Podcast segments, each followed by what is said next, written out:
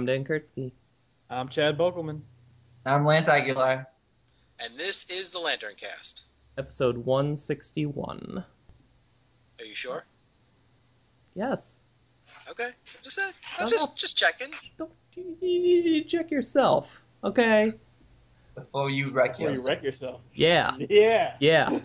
Yeah, Before you wreck your You just got burned in front of company. In stereo. in in Texas stereo. Yes. Chad, int- introduce your neighbor to everybody. Yes. I forgot his title. Was I supposed to remember that? No. Oh, okay. As long as Lance remembers, that's basically all that matters. Okay.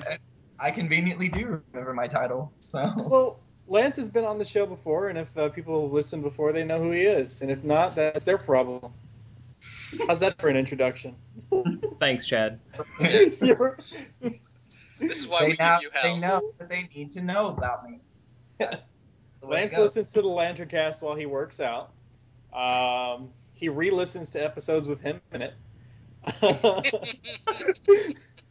uh, Me too. what else? No, no, seriously, I don't. Um, the only episode I have re-listened to has been the one where y'all talked about Alan Scott. So, booyah. Yeah. Well, because let's, you left a voicemail. I did. Oh yeah, that was. The hey.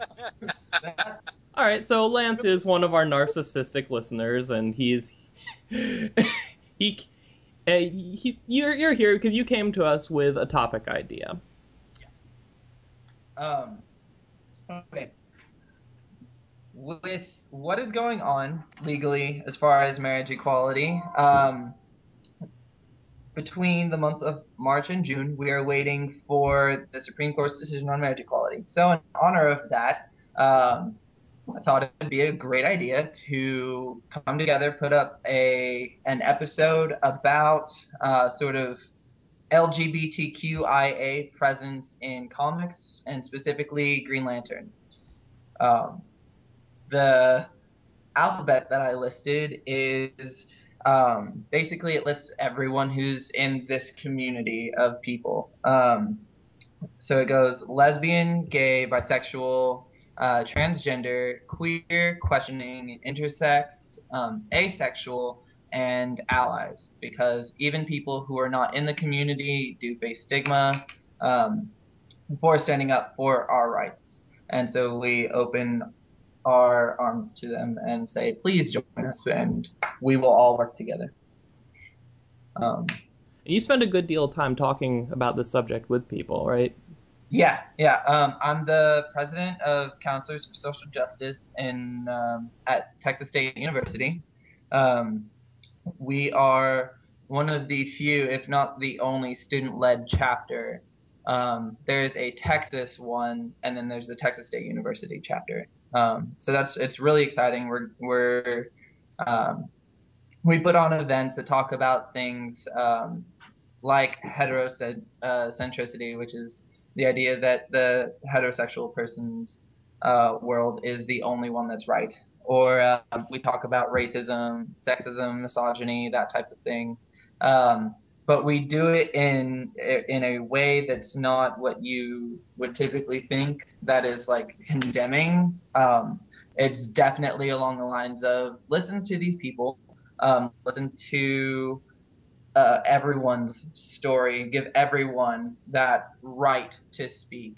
You know what I mean? It's it's very respect oriented, very discussion oriented. Um, it's really cool. I, I I bit, and I haven't I haven't let go since a year now. I became president. Oh, nice. Yeah. I'm not just a member. I'm also Yeah. the president. Are you going to make Yeah. us call you Mr. President for the next two hours? I never ever want to do that. All right. I'm blushing right now. El Presidente Aguilar. uh, Presidente is his middle name. Yes. yeah. No, Lance is my middle name actually. The hell's your first name? Lance? Lance. Lance Lance? Yes, my name is Lance Lance Aguilar. I feel betrayed. Uh, I, I, I imagine some people are listening to this right now and thinking like, how, why is, why on a Green Lantern show? Like, what, what, where the hell did this come from? But like, I mean, this, it's something that's become, like, as time goes by, it gets seems to get more and more prevalent in Green Lantern. Like, we, we, like, at first we just had like Obsidian, Alan Scott's son, who was who was gay, and then we had we had uh, moved from that to Terry Berg, and from Terry Berg to, to Alan Scott himself in the New Fifty Two, all of which we will get around to in this episode. But why don't we start with the the until until recently most prominent example of of this I, I don't even know know what to call it of this entire subject in Green Lantern, which was the character of Terry Berg, which we've touched on before, but I feel like we're gonna have a I think a much different conversation about it this time around. Definitely. I Um, would say. And when I'm talking about it, I just call it the community because the letters can be really intimidating, Yeah. especially when you're listing them out. Yeah, Um, I'll be honest. As as soon as I get past like T, I start Yeah. like, wait, is there? I think there's a Q, mhm. Z- Z? No, there's no Z. Well, there's an A, but the A acts twice. Yes. Oh, Yeah. okay. Um, and so does the Q. Yes. That Um, just There's double. no U. There's No. Jim. There's a U in all of these. That's what we're going to come to learn today. That's Snap. good. That's good. Okay.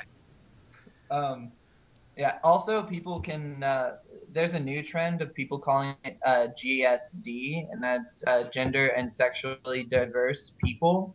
Um, but it's still it's still catching ground and it's still like figuring itself out. So I don't usually use that, but you may hear it come out. Um, and so just so you know, yeah, the more you know. I So- like that. Yep. GSD. Yeah. They it's it's deliberately so that people do not have to be intimidated by this gigantic thing. You know, it's Yeah. it's three letters. Um but you know, especially the the romantically diverse people who are um long story short, they are people who um, are romantically attracted to um, people, and that is not identified by their sexual attraction. So if someone is, say, bisexual and only romantically attracted to men, they would be either homo romantic, hetero romantic, something like that, instead of sexual. Little tidbit. So many, so many new terms to learn. Yeah. Uh, okay, you know, let's let's uh, let's go to the comics. Okay. Yeah. Now, Uh. Terry Berg. Right, just so everybody's on the same page, what's what are everybody's feelings in general about Terry Berg? You know, like you read his story, you walked away from it feeling what? Are we talking about his the issue 137, or just in general throughout the whole series? Whatever. Whatever. Uh, for me personally, like by the time the series was done, I liked Terry. Um, you know, I, I think issue 137 I did not like, um, and I mean we'll get into that, but I thought that that issue was handled. I think it was handled poorly. Um, but once that issue was like you know out there, then I felt like him as a character could actually, you know, move forward. Um, you know, and then I thought he, you know, he was great. Um, I have always liked Terry. Um, I Terry was actually a really big factor in Kyle being as important to me as he is, and so um, reading the books, I was kind of I I loved them as much as I could, and um, I definitely see what Jim has to say. It's definitely valid. It's definitely there. Um, but I kind of come at it from a different perspective, and so, um, and we'll de- we'll hear more of that. But I I I 100% want to see Terry back. I I looked I look out for anything I can find with him in it, but that's surprisingly very small. Yeah, wanting to see Terry in more is kind of where I'm at because I was I didn't really think too much of the beginning of his story until they got into the full on hate crime part of it and that's when it started to really like hit me like oh what are they doing now and like that then it became a story that like I got the trade of it when I found at Barnes and Noble. Like I double dipped for this and like I would start like showing it to my friends because like this isn't your typical superhero story. Like that's before it was this was way before the big kind of kind of media pop culture acceptance of comics. So like whenever you found found like a like a Watchmen or something, you wanted to, to put it in people's faces to show you like what comics kind of like really are like. And I'm not calling Terry's story Watchmen by any means, but at the same time, like you you know what I mean. And yeah. then it felt like his his story just I, maybe I need to reread it again, but may, it's felt to me like his story just kind of petered off and he went away because it's I, I don't know. I, I wasn't ready for it to be over, and I guess I wasn't really satisfied with where he left because I kept expecting him to come back. You know, I thought like there was so much more they could do with him and with like following where he was going. I think and it would have made him look like a stronger character if he had come back afterwards. Mm-hmm. What about you, Chad? Um, for me, I uh, I still haven't read every single issue of the Kyle Rayner run, but from what I have read, I actually and and maybe it's because I haven't read every single issue in chronological order, um, but um, I feel like Terry, along with Kyle's mother, is one of the most important characters and figures in Kyle Rayner as Kyle Rayner, not as Green Lantern. Um, uh, Terry, along with Kyle's mother, grounds Kyle. Um, he, he he's that he's a he's a he's a you know the quintessential when someone says, "Oh, you're a good kid." You know, he first started off like that. Terry was a was a good kid, had a crush on Kyle, and but outside of that, he was a, a friend to Kyle. He um, he kept Kyle motivated when it came to his art and you know other uh, other things. He was uh, he was kind of a you know a person uh, of uh, I don't know uh, trying to trying to uh, help Kyle with his ro- romantic issues. You know, he Kyle would go to him with those issues. What do you think about Jen? You know, it was I believe it was one during one of those talks when Terry came out to him in the first place. Um, and uh, you know, it's just I think and and it's probably you know um, a not well-founded point of view, but I think part of the reason the Kyle Rayner run kind of drifted off towards the end was that Kyle lost one of his main groundings in his own book, Terry. Hmm. I mean, because think about the people Kyle hangs out with: John Stewart, John's girlfriend. I can't remember her name off the top of my head, but she's Miranda. yeah. Uh, uh, Jade, Alan, Guy. You know, it's, it's a bunch of people. You know, the Justice League.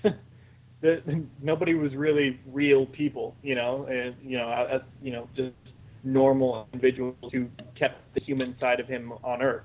And Terry and Kyle's mother were the two biggest ones like that in his life because even Kyle's girlfriends, Jade, Donna Troy, I mean, besides Alex, I mean, there's even his own girlfriends are super. so, yeah. Now it's interesting to hear hear everybody this everybody but me, I guess, talk about Terry more like like really warmly. I'll say because like what I wanted to ask was like what do we think of the of Terry as a character versus a plot device?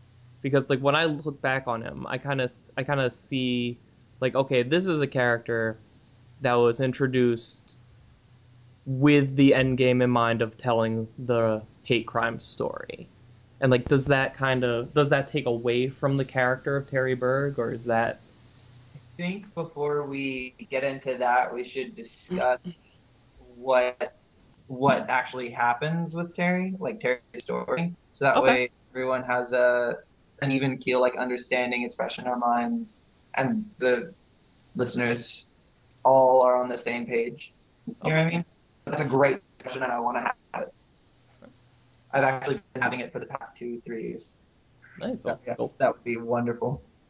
Um, but do we want to get into the the actual like Terry coming out bit?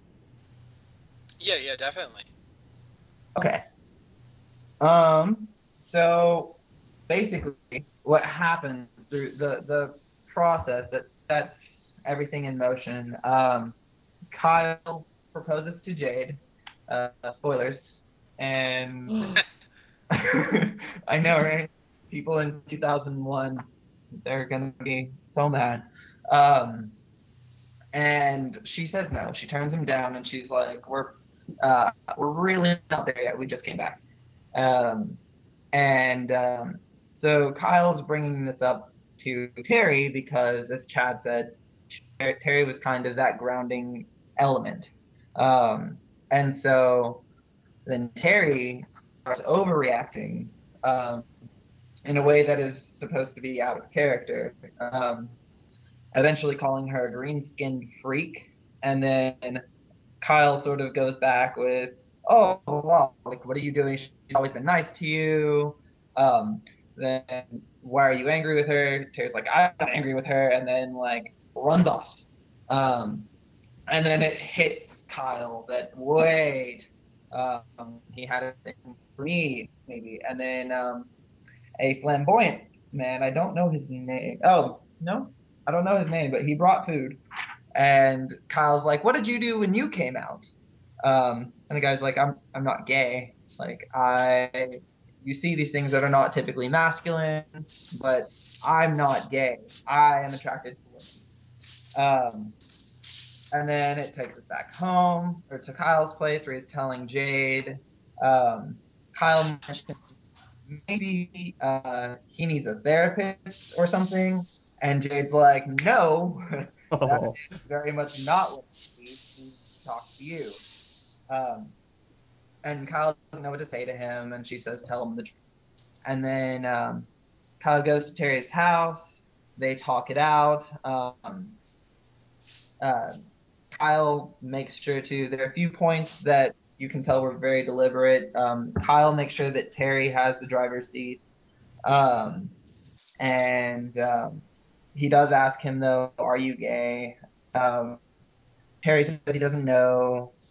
Um, and then Kyle talks about like you're discovering yourself. Some people will say it's a sin. I don't think so. Um, you didn't choose to be gay, but you can talk uh, about it with me. Um, and then it kind of like they they go really buddy buddy and like okay, the world is better for having you in it. Um, and then they joke about Kyle's butt.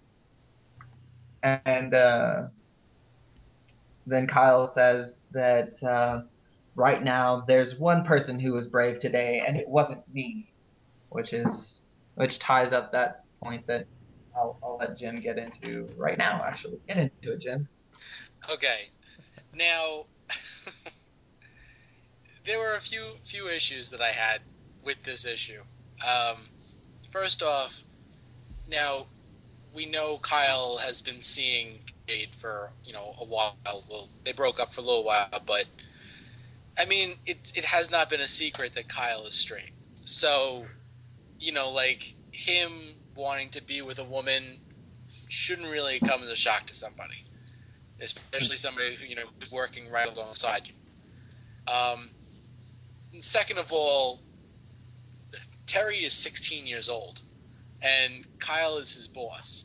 So I mean, like that's like so highly inappropriate that you know it's just like for him to have the reaction that he did and and overreact so much like that like was completely unbelievable to me um, and then like to almost like to drive home Kyle's ignorance. It, you know, they first they have the uh, you know the other guy come in who You know, why does everybody think I'm gay?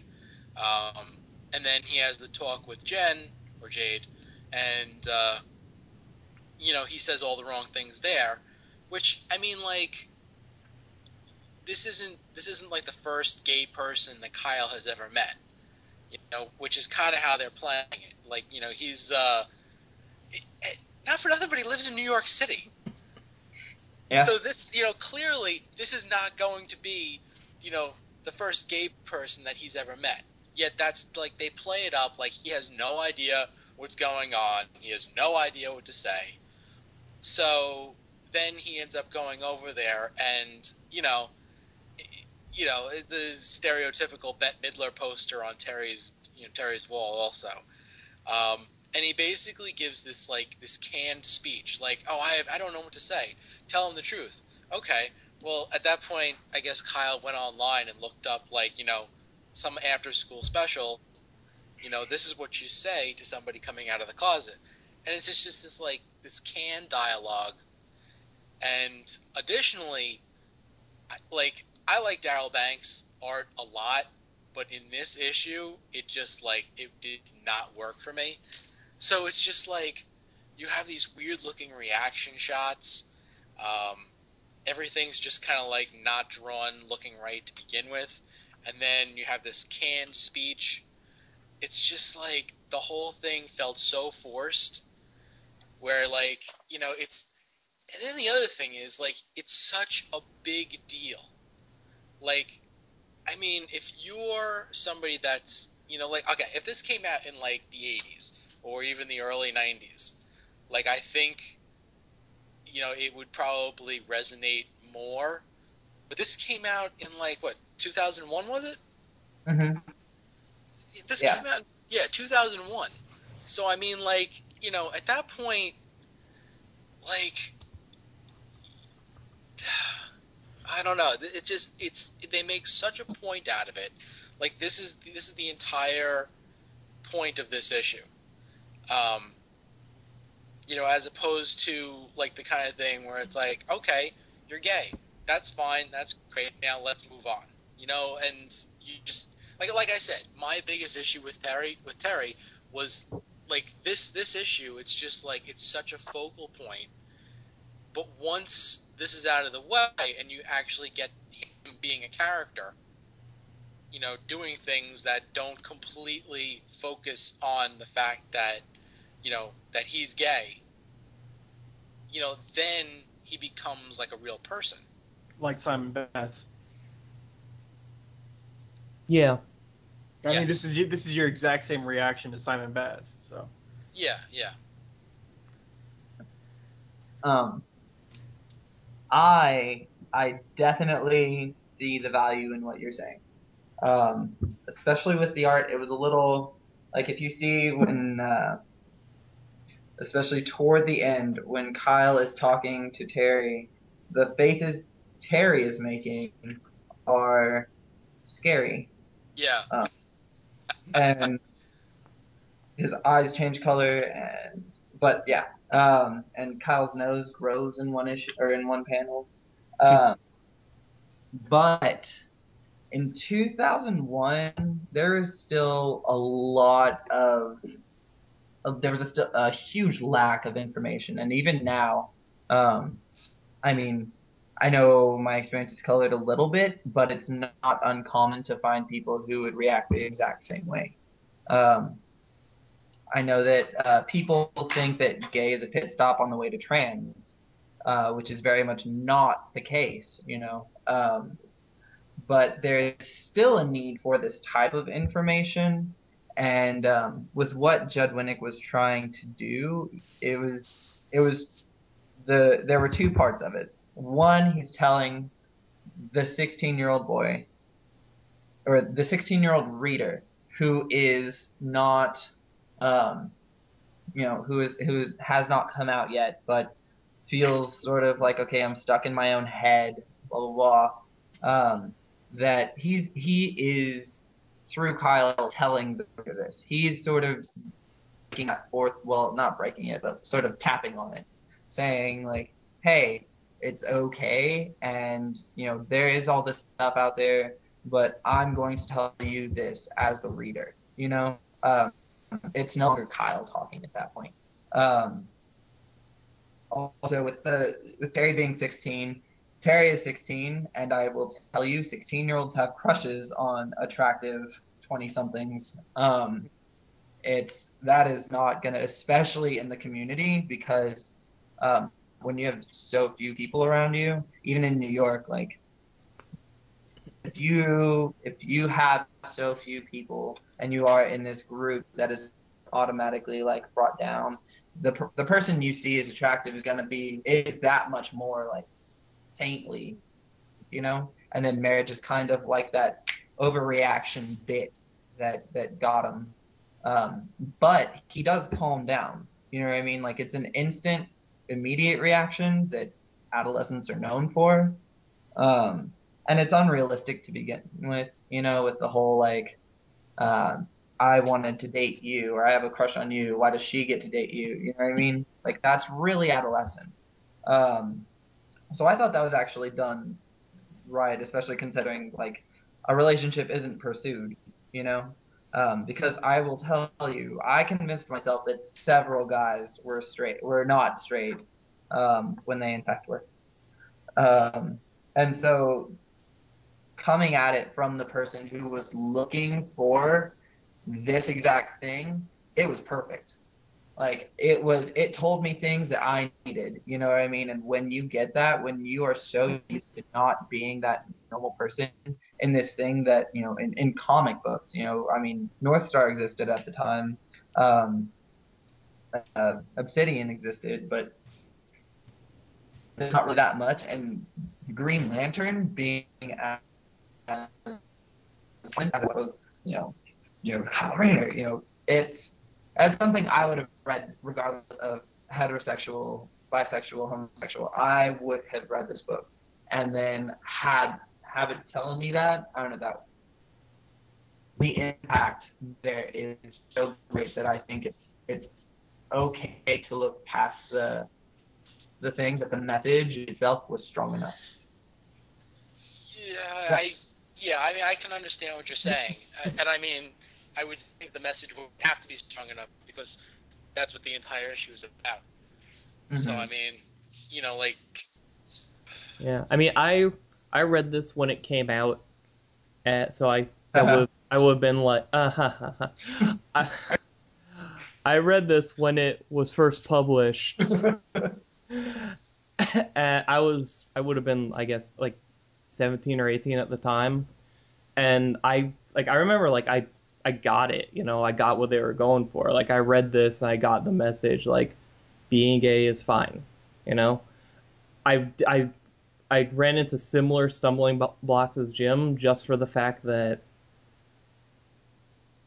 you know, other than like like a a very blatant message delivery system, it what it wasn't that good of an issue of a story that I wanted to read but like I I walked away from it like understanding the point that they were trying to get me to understand. So like like in that respect, they definitely did their job. But like I look at mo- like even as a kid, it stood out to me like Kyle's reaction of like, oh my god, maybe he needs a therapist. I'm like, what the hell? Why would he say that? Like like eh, but like he said it just to make the point that like no, that's the wrong way to think about this. And I'm glad Jade hit him. but it's I mean it I think it's I think you're right, Lance. It's like it is a good message that they delivered effectively, but they did it in a little too on the nose. Yeah, a little too on the nose, a little too they dipped a little too close to after school special like Jim said to do it, yeah. I think. And that's definitely true. I do not con- I, I don't have an issue with anything of that because it's true that was I don't know.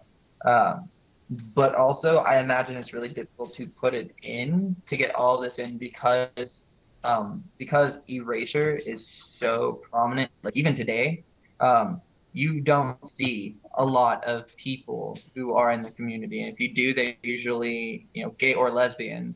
You know, you don't see a lot of bisexual people. There's one prominent um, transgender character right now, Um, there are a few others in like not the the main two that are officially trans, but um, and then you know anything after that doesn't exist, and you know like when you get to movies, it's either really heavily hinted or not at all. You know what I mean? Like so, the fact that they are doing that, it's it's difficult to get to do it. You know what I mean? Because there's no way of showing how to do it. There's no formula. There's no like, okay, this is what we do. Like, um, at like in 2001, there was you know there was no coming out story that was you know okay cool. Um, it was a lot less. It was a lot more difficult to write it, I think. Um, which I can, which I'm also willing to give leeway, but it's definitely it does read like an after school special. I knew that the first time I read it. It's just that was cool, and I was excited because it took an interest in me as a reader. You know, when it didn't have to. Okay. Now, just just because you mentioned it, what is erasure? Erasure is when there is a lack of appearance of a group, whether it's um, a culturally a culturally diverse group, or um, being gay, being lesbian, being trans, being genderqueer, asexual, like the things that you don't see and you don't realize you don't see them, but then that makes it normal that they're not there, which then makes a group of people abnormal because of one trait. Okay. It's it's a tool of oppression. I have a lot of these dictionary verse things in my head. There we go. Now, Is it- you say a tool of oppression, but Uh-huh. I mean, I would say probably for for a lot of a lot of people, it's not so much a conscious decision. Oh no, it's not. And the thing is, oppression is very, very, um, especially today in today's world, oppression does not work as much in the overt sense. Oppression is much more subversive. It's much more the, um, like there's a there's a group of white people on TV and you don't really question why they're all white, even though um, there's a lot more than white people wherever you are. You know what I mean? And that's that's sort of what that does. It's not. Um, a lot of times people don't think about it because of erasure. You know, it's not deliberate all the time. It is sometimes, um, but not all the time. Uh, but the fact of the matter is, it is still there, and it still does contribute to the um, sort of lessering of a group, and so that is still it still has uh, the effect of being oppressive without the intent of being oppressive all the time. So would would the example of you know all Marvel D- and DC heroes originally being created as white males hmm Yeah. because they were created all by white males in the time period that they were in, would that be an example of erasure then? Yeah, Okay. because even if they weren't trying, it still happened. You know, I mean, the fact that John Stewart is the most named person, or the most named black man that you can find, um, but he's not really in. He's not in the Trinity. The Trinity is all white. You know, the Trinity is mostly male, and really people don't really know about Wonder Woman that well. They'll usually put in the Flash or Green Lantern to complete that in advertising, like at Target. You don't see Wonder Woman. You see all three men. It- you know, it's Yeah, funny you but- bring that up. It's it's it's funny that you bring that up because I actually just the other day bought a uh, a set of pens from Target, and it has uh, a Batman pen, a Superman pen, and a Green Lantern pen. Yeah, and it's crazy because it's everywhere, and so I mean, do you point it out and then make yourself like a big target, or do you kind of just like like let it be and then save it for the big things, but then it's still like all the little things are building up? You know what I mean? Um, so there's a lot of there's a I mean, this whole subject um, that we talk that we're talking about is really complicated, and we can't touch on all the points today at all. Um, but getting the discussion going and and uh, I think yeah, the discussion is sort of the biggest part right now. And then listening. Now, I mean, another side of the concept of erasure Mm-hmm. um, Yeah, especially in comic books. You know, like in uh, in Batgirl number nineteen, which we were going to discuss anyway. Uh, there's the coming out of uh, the roommate as transgender. Yes. Um, now, I mean, again, like in in my opinion, this is handled a little, I don't know, odd. Um, and like I'm wondering if the reason that it's not, you know, widespread is because not only is it, you know, not like a popular concept because of erasure, but also it's difficult to do well. Hmm Um, Yeah. You know, like, cause, like this, you know, uh, she was just gonna, she was gonna do this anyway. You know, she wanted this, she wanted to have more diversity in comics. Um, Yeah. You know, so whether or not it was gonna be good or not, or whether or not it was gonna be popular or not, it, it didn't really matter. Um, you know, but I mean, the fact of the matter is, like, you know, if you are gonna do something like this, and you know, you think to yourself, okay, well, this is the only way that I can think about it in my head, and each time I think about it, it makes for a pretty awful comic. So I'm just not gonna do it. You know, like that. That's that could also be an issue. Oh yeah, it's definitely a piece. If it's difficult to do well and then people notice and they don't want to read it, that sends a whole bunch of messages, you know, and they can get mixed. Um, and then it's, oh, people don't want to hear about coming out stories when it's really people don't want to read these weird coming out stories. But I will say, um, I'm also an RA, and it's not uncommon that I have one or two kids a year come out to me, and it does get very after school, especially um, just because there there's been this continual message to this person that you're not good enough, and then it's like that's one of the biggest points to hit home is you are good enough, you know. And there's all these things, but you know, and we're trying to cover all these different topics in this small amount of time, and so it does happen that way um, sometimes, and so it's not exactly um, far fetched that it would happen this way. Uh, that's something else I would consider. I mean, But- I guess for for me personally, like Mhm. the the other aspect is that, like living on Long Island, Mhm. like you know, and very close to the city, there is a much more, um, I guess, blue state mentality. Mhm. Um, to, I guess you know, I guess to put it delicately. You're talking. You're talking to two red state people. Yeah, well, I mean, but that's that's what I mean. Like for us, like you know, when I was in when I was in school, you know, like there were gay people, and you know, you know, like well, I mean, like everybody And knew. if, and if Chad found any, he'd shoot at him, right? Jesus. Well, no, because Wow. like no, no, and that's that's not what I'm saying. It's just really Because- funny how. how I mean, Uh. like, cause no, because like I know Chad, and you know, Chad. Keep digging, Jim.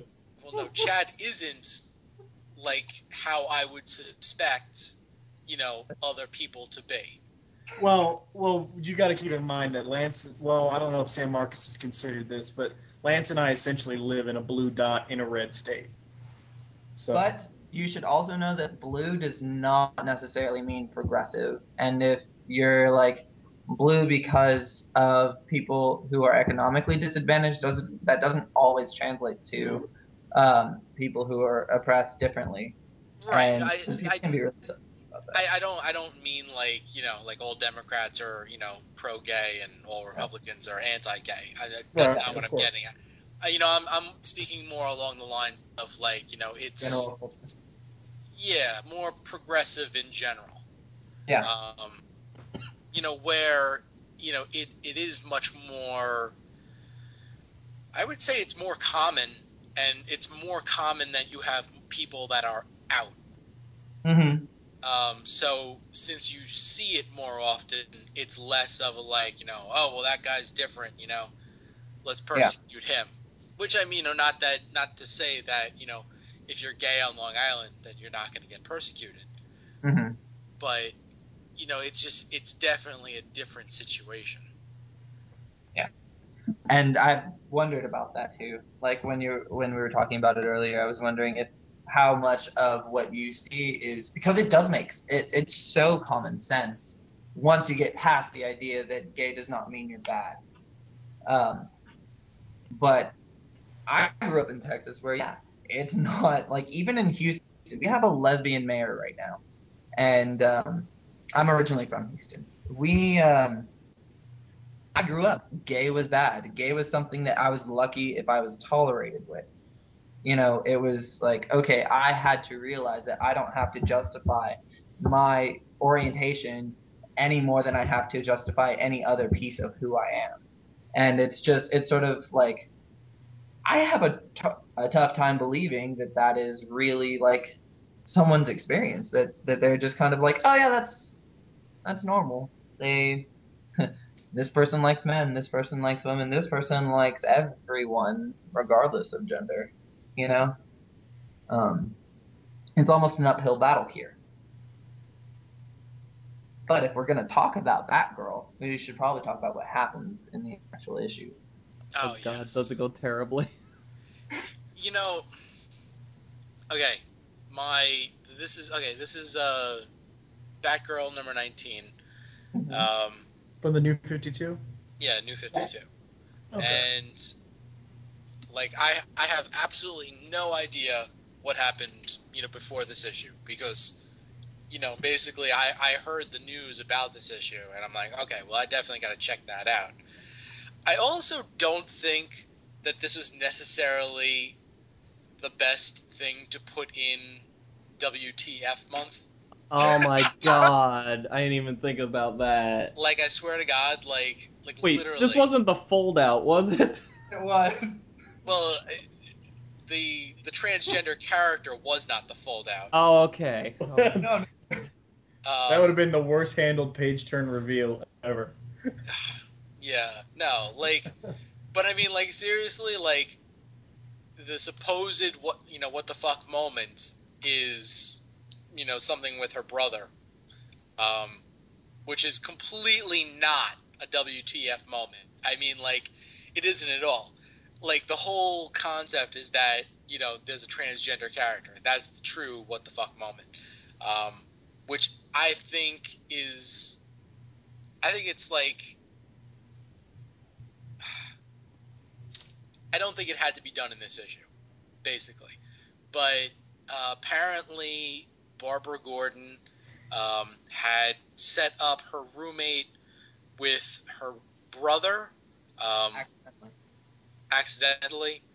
I didn't even know she had a brother until reading this issue. Um, apparently, he's a psycho and I guess tried to kill her or something like that. And I believe this is also the same time that um, Barbara like let her know that um, she was Batgirl. No, she has not said that she's Batgirl. She, She told her. She told her about everything, even being shot in the back by Joker, but nothing about Batgirl. She said she did that to keep her safe. Okay. Okay. Um, so she tells her all about the other stuff, but not the Batgirl thing. And then uh, this is something that I've been trying to tell you for a while. It's, I'm transgender, Barbara.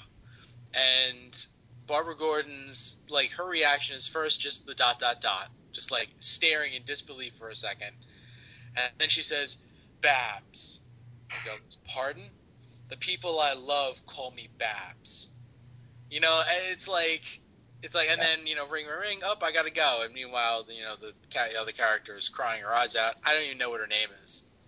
Um, Alicia. Alicia.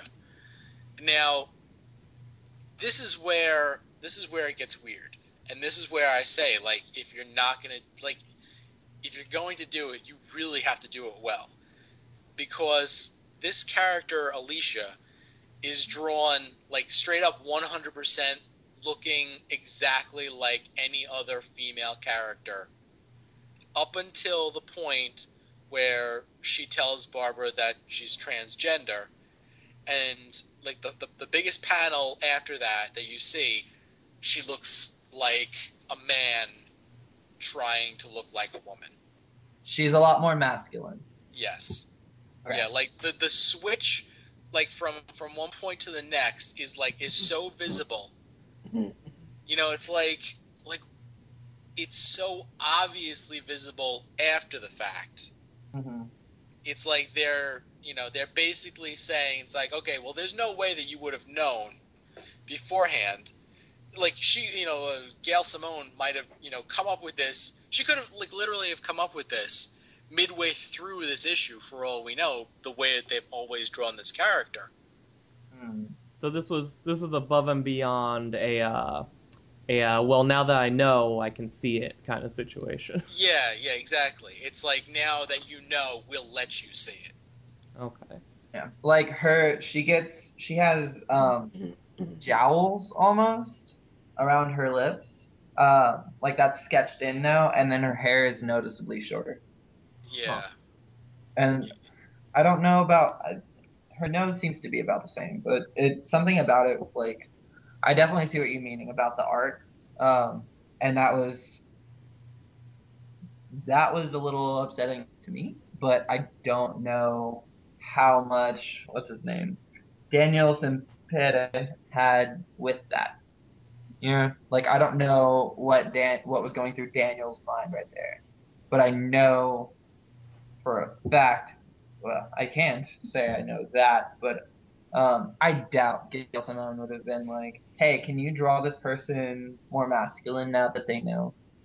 You know? Yeah. Uh, no, I don't know.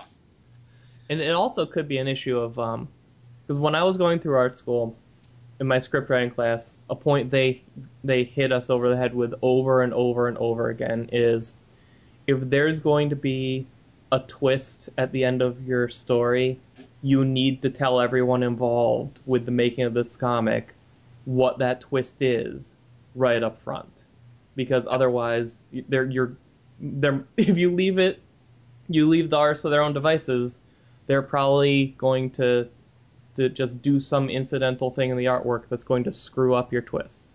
So it's entirely possible that this guy didn't realize what this character was going to be until the reveal even happened. Like uh, Greg Capullo drawing that one guy in Batman to look like Bruce's brother. Yeah. Well, Oh, you mean the mayor?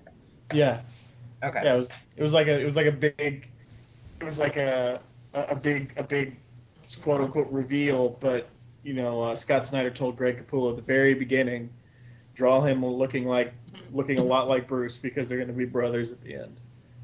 yeah. Um, I will say the context of this issue. This is her first issue back after being fired from DC for two issues. Um, Oh yeah, that. yeah, she had been let go by email. So I imagine job security was kind of an issue, and she put it in as soon as she could. Because this is her first issue back, and it's the second page that she's back at home. You know what I mean? Yeah. Um, so I'm I'm pretty sure she was like, okay, it's more because um, we talk about erasure for for gay, lesbian, and bisexual people. There are next to no trans people anywhere. You know, um, I think there's like even in mainstream media, there's uh, Mrs. Hudson in Elementary, um, and then I'm sure there's a few more, but I can't remember them off the top of my head. But that's, you know what I mean? Like, that's saying something. So I think it was more important to her to get this down and get it in so that way it is, you know, canon that, that this woman is, is a trans woman and she is representing a group of people who aren't otherwise represented in DC Comics. Now I have two questions. Well, first, did this character live through the issue? Because we're talking about like Barbara's serial killer brother and all this stuff. Is, Yeah. is this character still alive? Yes. Yes. Okay. Okay, good. uh, second, uh, I, I feel that's a box we need to check. All right. Secondly, all right. Now that's this kind of leads my mind over to to Demon Knights with the character. I what was it? Shining Ethan? Knight. Shining Knight. Now, this I don't know this this this I feel this kind ah this is such not a streamlined topic, but it's like with this character it's they've uh what I can't th- figure out how I want to phrase this. Like how like how all right if how about this? If we're if we're going to introduce we if if DC or Marvel whoever is going to introduce a new a new transgender or like a character like this like would you rather see something happen where it's an entirely new addition to their universe or would you rather see see a brand new character introduced because back in back, back before the new 52 when Grant Morrison was writing Seven Soldiers he introduced a version of Sir Justin that you know spoilers was a woman disguised as a man because you know she came from a time where nobody would accept a strong woman protecting them. Mm-hmm. And we get this more like a more literal interpretation of that concept in the new 52 with this with uh, the Demon Knights version. Like is that kind of thing like like is that any better or worse than just introducing a brand new character to like do it with a retcon? I think it's I think it's different, but I think they're both really good ideas. Because people like people remembered Sir Justin. You know what I mean? That was that's why I picked up Demon Knights is because someone I followed on Tumblr knew who this person was, and so I was like, okay, I'll I'll pick it up. And then, sure enough, issue three, people are saying um, you've got Exoristos, the the Amazon, saying you know that woman does no credit to our sex, and Sir Justin's there like our, and then side eyes the fuck out of this woman, and um, and then and then Exoristo goes, and she's not the only one. Sir Ystin, um, like this person identifies as male at this point in this book. You know what I mean? Um, hmm. Or this uh, I guess he was identifying as a woman only only taking on masculine roles because the society wouldn't let them. Um, I think that's cool, especially because we've got like the permission to from the reboot. Um, so that can be tweaked, and it was tweaked respectfully. Paul Cornell's really cool about that. Um, he he made sure that people that we saw people um, sort of disregarding this person's identity, even though he repeatedly says, I am male, and eventually reveals that um, he is intersex because he has both male and female biological parts. Um, and so, you know what I mean? Does that make sense? I'm trailing. So. Oh yeah, it does. It does. Okay. Um, but in the same respect, adding Alicia to Barbara Gordon's universe, like this is a new character who was from the beginning supposed to be a trans character. You know what I mean? Like Gail Simone was saying from her blog, like I'm so excited about this trans character I'm eventually going to bring out. Um, so the fact that this person was that that says something to a person who has never seen someone who looks like a piece of them. You know, like oh that was awesome. You know, there's good in both ways is what I'm trying to say. And I will.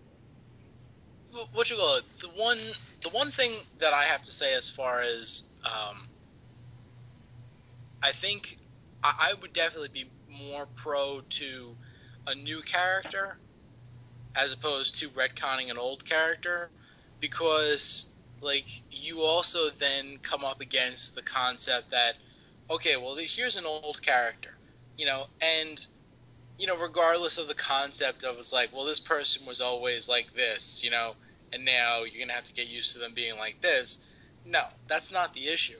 The issue is, you know, like say all of a sudden it turns out that Tom Kalmaku is actually, you know, he identifies as a male, but he's always been a woman, you know, biologically. You know, like, like that's the kind of thing where you're trying to tell me that in all the years that Hal knew him, like it's never come up before, and and Hal never had an inkling or anything like that. It's like like that's that's disrespectful to you know the the the the, the character's character. You know that he would never have have been able to pick that up before. Mm-hmm. You know what I'm Oh. saying? I do. Yeah, and uh, the thing is, that's what you come in with any kind of retconning, not just for something like this. And I think that someone like like having Tom come out as trans male is going to do more of a service um, by saying like now we have to deal with this than someone saying like um, Hal was possessed by a fear entity. Because really, I didn't get scared when I read Emerald Twilight. I got angry. You know what I mean? Like there are there are things I don't know. Um, that's more talking about retconning than about um, retconning for the purpose. Does that make sense? Am I or am I way off? Um, I, I don't, I don't know. Because is it really like okay? Imagine Tom was a trans man who passed uh, for all this time and didn't really want to talk about it. Trans people don't need to talk about being trans. You know what I mean? That's something that you can you disclose when you're ready to do so.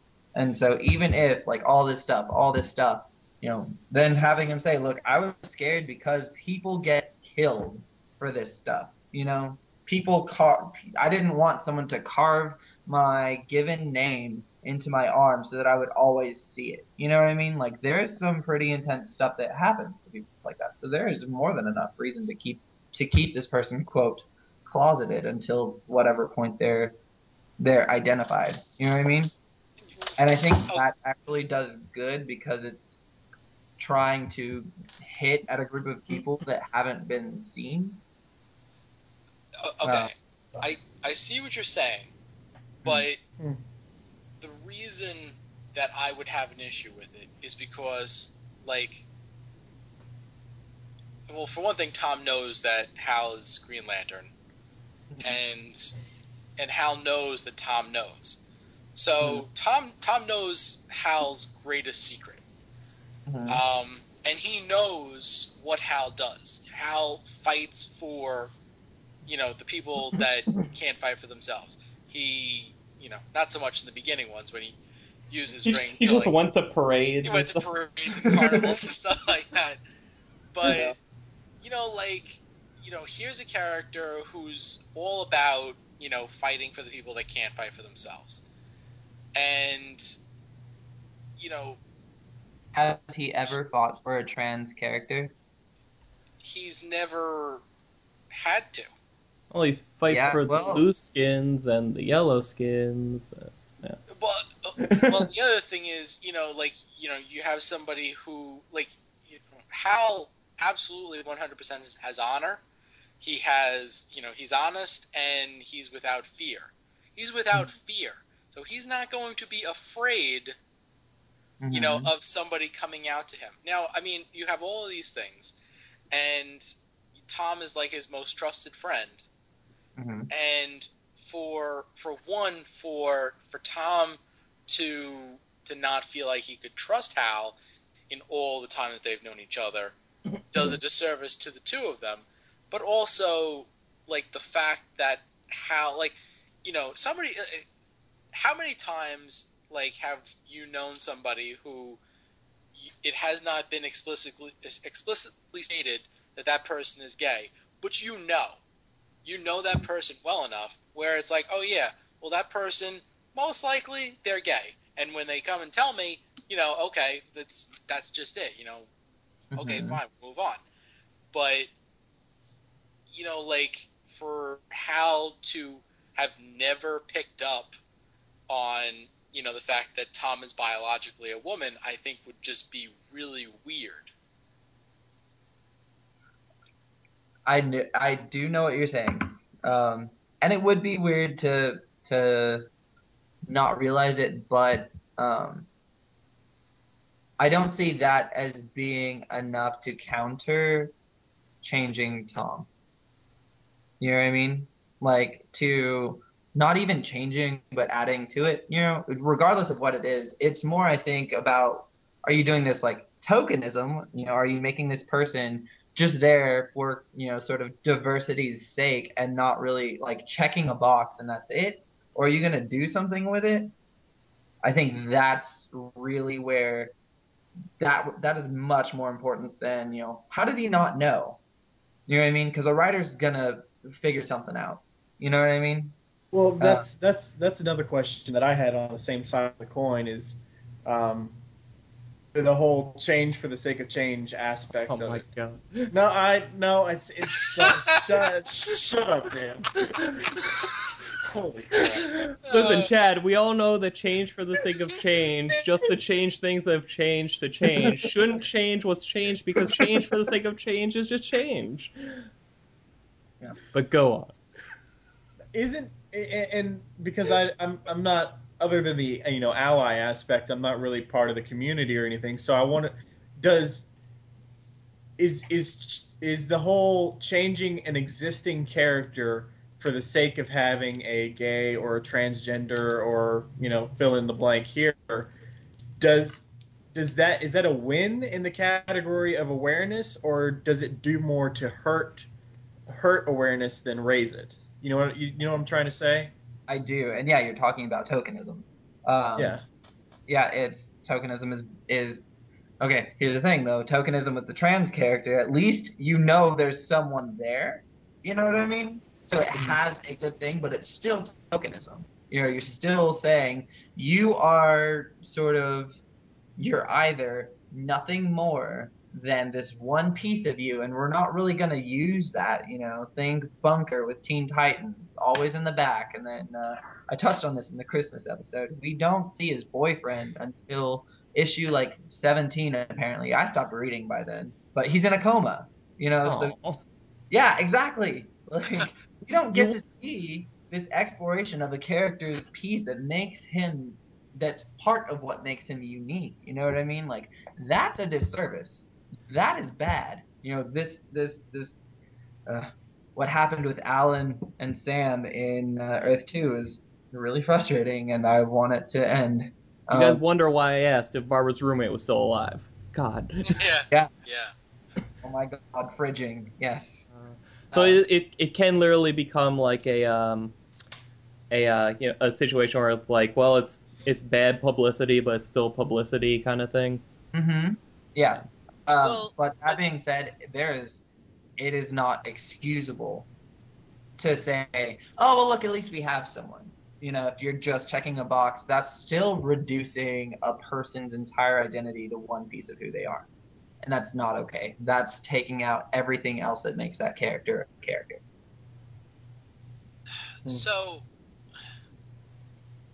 Well, So okay, overall- so then, then for the for example, with with Alan Scott, you know, might as well you know head over in that direction now. With Alan Scott, you know, forever a straight character. They relaunched the 52, and now he's gay, and his love dies on a train like three issues into the series. Um, now, I mean, for one thing, yeah, okay, it's this high visibility thing for publicity's sake. Um, they haven't really touched on it at all with the character since the origin. And well alan's in mourning Well, they have actually in the most recent issue. Um, th- he's got Kendra or not Kendra. What what's her name? Shira or something. Shira. Yeah, Shira, looking for like tracking in China what happened and why like and she's going through and apparently he was connected to Apokolips for some reason. And um, we're gonna see more of that. But um, as it stands Sam was created and killed to give to give Alan a story. You know? Like that Yeah, is but- fridging. Now, okay, so that's fridging, but then also by changing a character you know, that was straight to a gay character, just for and it was you know he literally said, okay, well we're taking away Obsidian. This is what James Robinson was quoted. We're taking away Obsidian, so you know we should have, a, you know, another gay character in his place. So why not his dad? Yeah. Exactly, like you know that would be wouldn't that be tokenism? Yes. Okay, so Um, that's that's tokenism.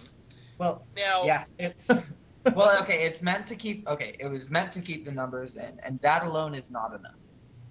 You know what I mean? Like um, saying, okay, well, we're losing visibility, so we need to make sure we have visibility. So we're gonna keep. The, we're gonna turn this character who was heterosexual into he's gay now. So uh, we're gonna do that, and we're gonna explore stories. Um, but with him as being the gay character instead of this character being gay because this character no longer exists. That's fine. That's great. You're keeping up. You're keeping everything together, and you are going to do something with it. Um, there is so much. I just I'm really upset with James Robinson about Earth Two in general. He's a terrible writer. Um, recently, Burns. so, um, but the way it was handled with him, it was a lot more checking off a box. You know what I Yeah. mean? Now, Um, when you have something like that, you know, when Mhm. it, where it's checking off the box, now, and say, and, and take for instance, if Gail Simone, you know, if uh, if she wasn't as well known as she is as being, you know, um, uh, we'll say an ally in the Mhm. LGBTQ, you know, um, IA, the double A. the community. The yeah, the commu- uh, right, the community. Um, you know, if she was just somebody that says, you know what, we need a transgender character, you know, and I'm going to throw one in, hmm and it's going to be tokenism, but, you know, like in the way that the Terry story, Terry coming out, um, is something for a 16 year old, you know, who has yet to come out. Mhm. You know, like what I'm getting at is if you have, you know, tokenism, which Mhm. is clearly going to be a turnoff to somebody who, you know, isn't going to get something out of that, is Mhm. that like I mean like that's going to damage the character and the character's you know appeal, whereas that character you know it he may like him being there and just existing may um, serve as a positive for somebody who's looking for a role model like that. I, I mean, like, where where's the balance as far as you know the damage done versus the possible benefits when it comes to tokenism? Uh, I think that's up. That like, there's no set answer for that. You know what I mean? That's one of this where it's not easy. Um, the fact, like, if you if if Alicia were tokenism, um, you know what we would have to do is assume like by issue, like see what's going on, and then okay, it's five issues in and we haven't seen anything, and she's not doing anything, and you know there's no sort of intent to use her. Okay, well she was kind of just just there, um, and she had no character development prior. You know, like Cyborg. Cyborg is is there just to just to say, hey, we have a black guy, so now we're better, and then they don't use him. You know, they don't really show him. He's um, least used on the panels. He's, you know, his his it's kind of one note when he is used. Um, he's their tel- teleporter. Um, that hurts a person more. You know, it's case by case, and it's reader by reader. Um, because you know, even if I had, you know, if I was 15 and not as, you know, critical as I am uh, now, like not as well versed in in everything I know, and seeing like Alan Scott is there and he was gay and he occasionally talks about his dead boyfriend, that's awesome. You know what I mean?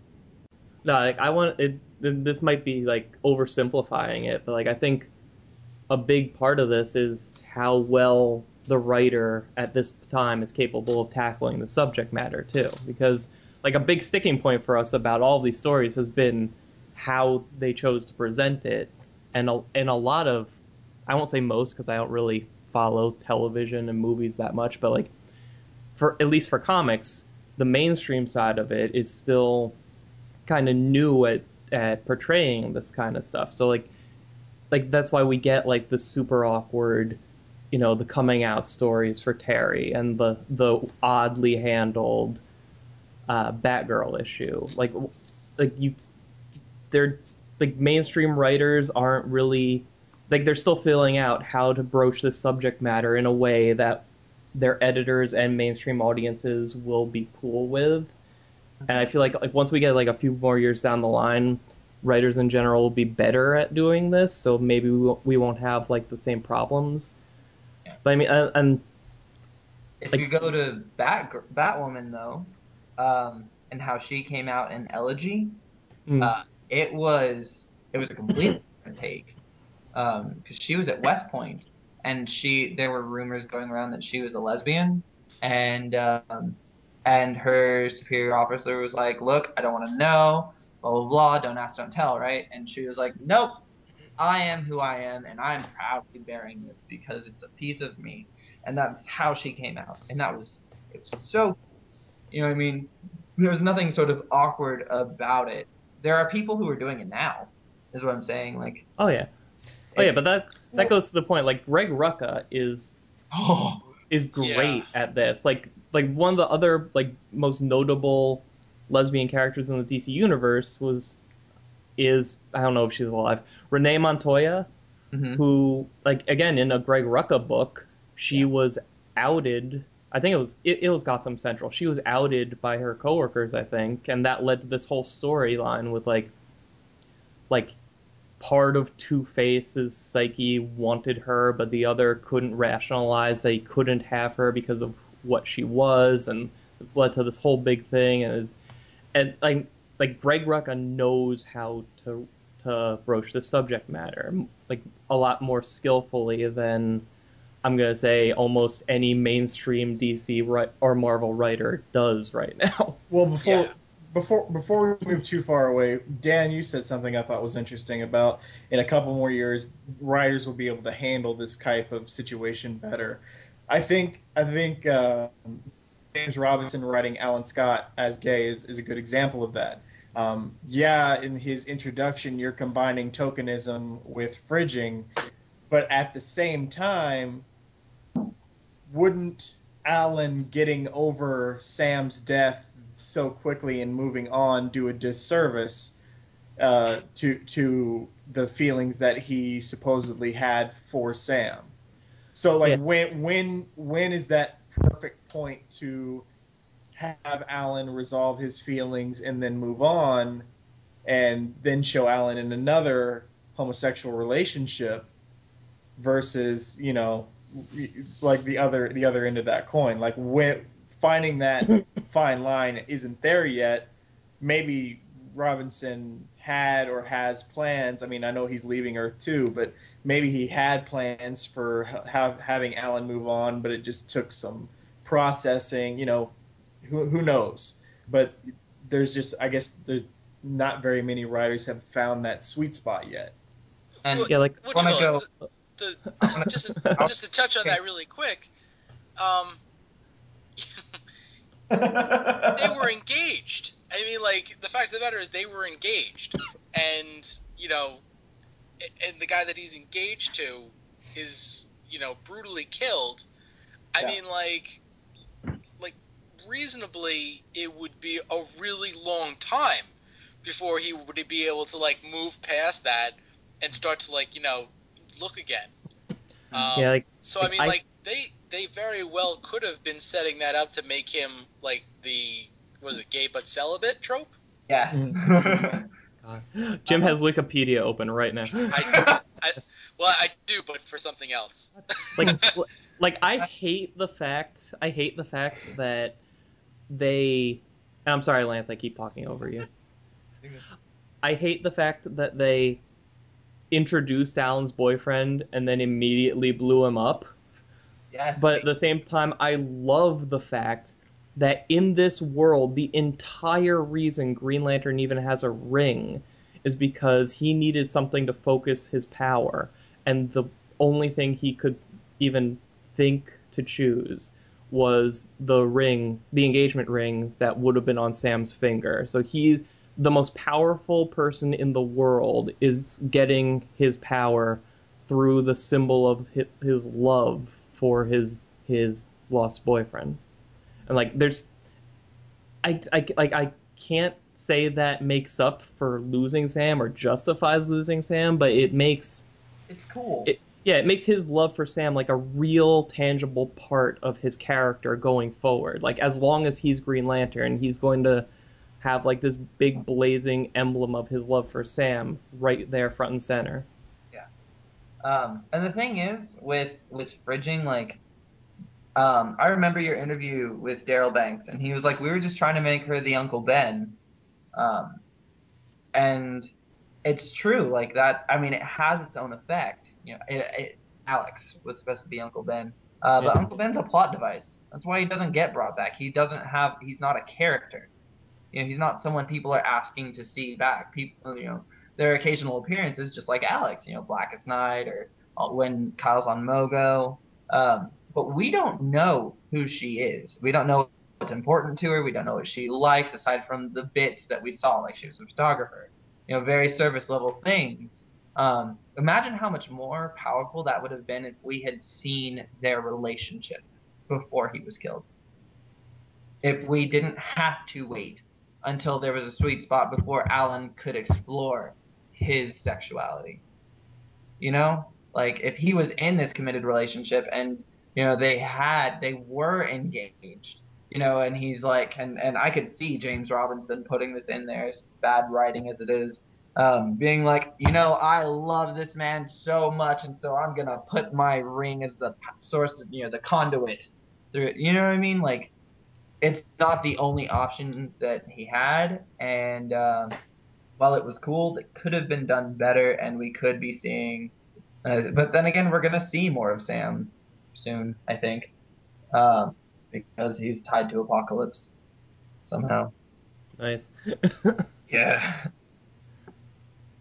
It's also difficult to tell when you have a bad writer the difference between their bad writing and an actual like a a trope because you know uh, but yeah that's my own that's my my soapbox for that one for Alan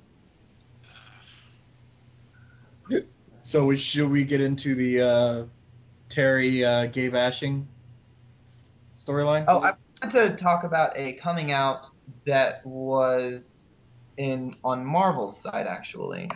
While we're talking about people who can do it sort of better, this is still very um, after school special style, but it's a lot more real. Um, the what I'm talking about is um, both Julie Power and um, Striker. I don't know his his full name, but um, Striker comes out as gay to Julie, who's been sort of gossiped about as being bisexual. Um, and they both talk about sort of the frustrations of being of being sort of closeted or being out and really knowing what they can do. Um, I just I think is it okay that we talked about this right now? yeah, it's fine. Sure. Okay. And these and these are two kids from Avengers Academy. By the Yes, this is Avengers Academy, and um, the backstory is uh, X23 has been brought in, and um, we are introduced to the scene by Reptile, who is another person with the ability to transform into um, anything reptilian. He turns into a prehistoric bug to spy on them um, because Future Striker said that this was an important moment to him. And so um, Striker has this persona of being sort of extremely masculine, of, of being of hitting on girls as much as possible, um, and uh, basically he wants to talk to Julie about what someone said about her playing for the other team, and she's saying she's not gonna uh, like she's not gonna talk about her love life with him. She's not gonna kiss a girl while he watches. Um, and he's then he's like, I think I'm gay. Um, and they go into it. You know, it gets a little after school, especially. Um, but she's talking about these things that that you don't see a lot of, even in uh, until you get to like research level with with what um, people who are bisexual have to deal with. Um, like the fact that um,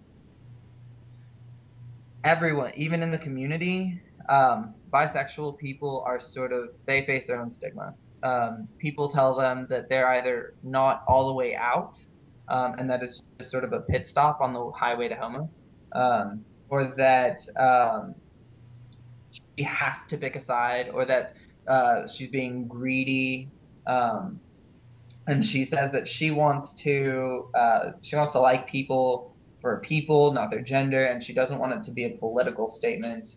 Um, and uh, Striker counters with, "Oh, you know, you live here, everything's a political statement, but what you're describing is a B in LGBT."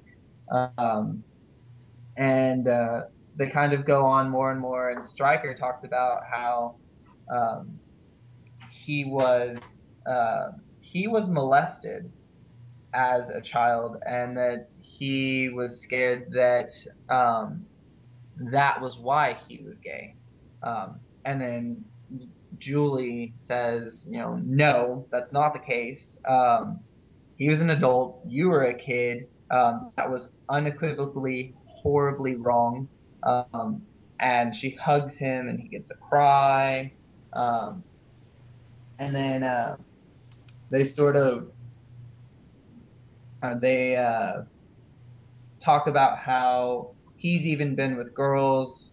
Um, and he's like, yeah, but I was trying to prove that I was a man. Like it, ta- it touches on different subjects. It's a conversation between the two, and they're going through an obstacle course, so it's still visually something's happening. But a lot of them are the two characters talking with a blue background.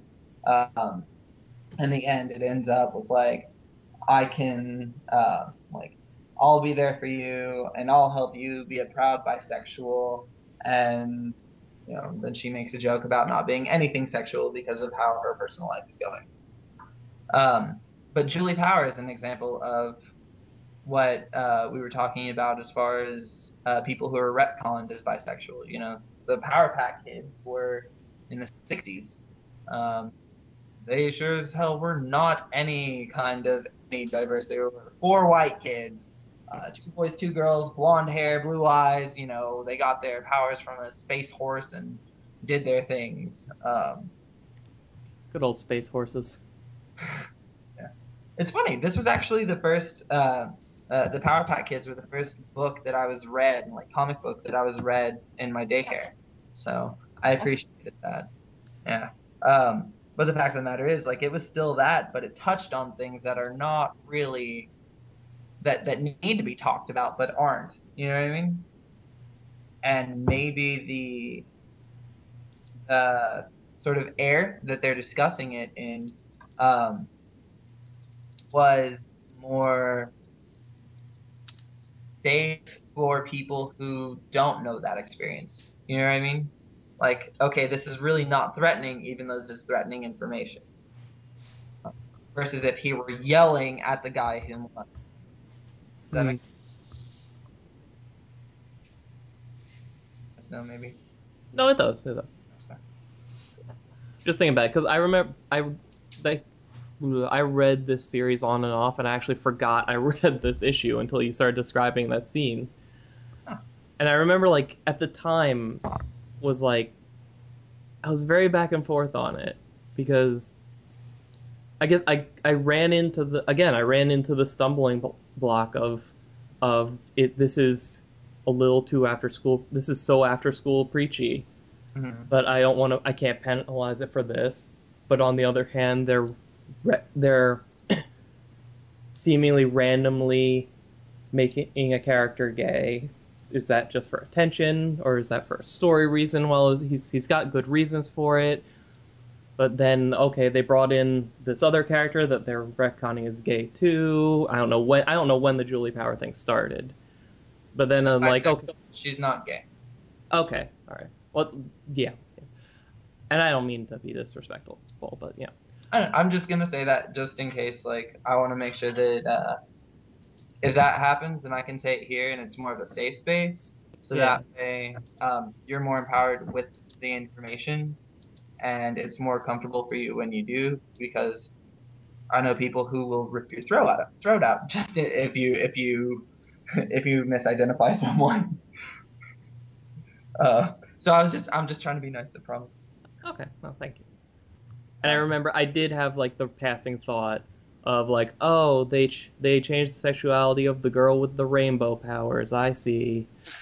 so it's like, and and that wasn't me like trying to poke fun at it. That was just like a oh, really Marvel kind of moment. But I'm like, I don't know. It's like hearing you describe it gave me a completely different reaction than reading it did. I don't know if it was just like my mindset at the time or whatever, but like I walked away from it completely differently than I did from the uh the Terry Berg issue when I was 18, you know. Yeah. Yeah. I. I really want to hear what, what one of y'all has to say about writing a coming out story. Well, you know that we haven't actually written any. I know, I know, I know. I just Dan's Dan's writing one. right under the pen name Lance Vogelman. Yes. Um, I thought it was Uh, Dog Eat. I thought it was Dog Eat Dog by Lance Vogelman. That is. oh yeah, yeah, yeah. All right, after I'll be right back. Um, I almost wonder, like, I mean, yeah, we need we established like it's good to to really get it out there blatantly, to like to spread awareness and send a message and all that. Is it? I mean, I mean, the ultimate goal, I, as far as I'm concerned, is we need to get to a point as in, as a society where all of this is just normal, and you don't need to like put like a big point to like show people how normal it is. So it should just be like one of those things, you know. So like, what about what about writing a gay or transgender character or couple just without like overtly calling attention to it for the sake of making a point. Like when like I read the first trade of Young Avengers, which sports two gay characters, two two I don't know how old they are, two teenagers. And it wasn't until like the last page of that trade that I even had any inkling those two were gay characters. And it was just because like somebody made like a a crack about how how one of them needs to change their code name because the the press will have a field day with puns and euphemisms once they find out about you two. And then I was like, hey, what? And I look back and I'm like, oh. It's like When it catches up with you. Yeah, like like does do you feel that does a disservice because it's not trying to like show people okay these are two gay role model characters or is it a benefit because it's showing that you can have characters who are gay without making it a plot point Um, I think you have to consider what happens next, um, which they became icons. Um, my boyfriend and I cosplayed as Wiccan and Hulkling at a recent convention, and people recognized us. And I mean, the, the mainstream person may not recognize Wiccan and Hulkling, but the fact that people do, that says something. Um, and you may not have been able to, to, to realize whether or not, but they were. uh, people were calling it out pretty quickly. Um, if I hadn't known, I was, you know, oh, it was a pleasure working with you. Uh, was it really? Um, you know, like it's that was not. Um, it wasn't done. What's the word? Not derisively. Um, it wasn't done to like, like trick you. You know, it's not like a gotcha. Are they? Aren't they? Um, like they did with you know Billy's mom. Um, so I think it's good because it shows that you cannot identify a person by their uh, just by how they act. You can't say this person is or isn't something. You know. Hmm. Um, we uh, actually what uh, another organization I was in this year uh, did. We had a Guess Who's Gay panel, and we had a, a group of people. We had about twelve people. Um, go up and you could ask them any question you wanted that doesn't didn't uh, have to do with anything like that, or like didn't have their sexual orientation. You didn't ask them about like uh, things like that. But you could ask, you know, do you prefer a date who's taller or shorter than you? And nobody ever gets everyone on the panel. You know, there are some people who, you know, you're like, oh, I can tell, and you may be right, but you don't get everyone. Um, and it's it's talking to that exact point of um, if that's what you're coming at it with, which is what um, Allan Heinberg was doing, then it's it's definitely for diversifying your view of what is, you know, what actually is gay, what actually is trans, you know, like up until Alysia came out, you couldn't tell she was the trans woman. So would you be against like uh, a? Because I, I haven't read past this first trade of Young Avengers, so I don't know I don't know how they deal with it immediately after. But like, what like how would you feel about like a a coming out story that was treated sort of I guess sort of the opposite of a Terry Berg, where it's you know you're you're with these characters for a little while, and mm-hmm. then it just it just you know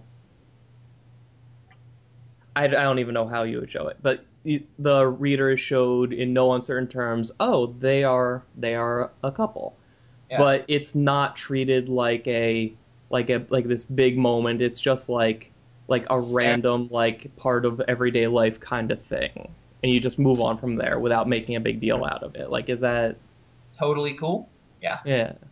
Uh, for me, yeah, I think that's that's cool. I may be missing something, but um, yeah, you're you're making it. The thing is, the reader is not anymore questioning whether or not they're together.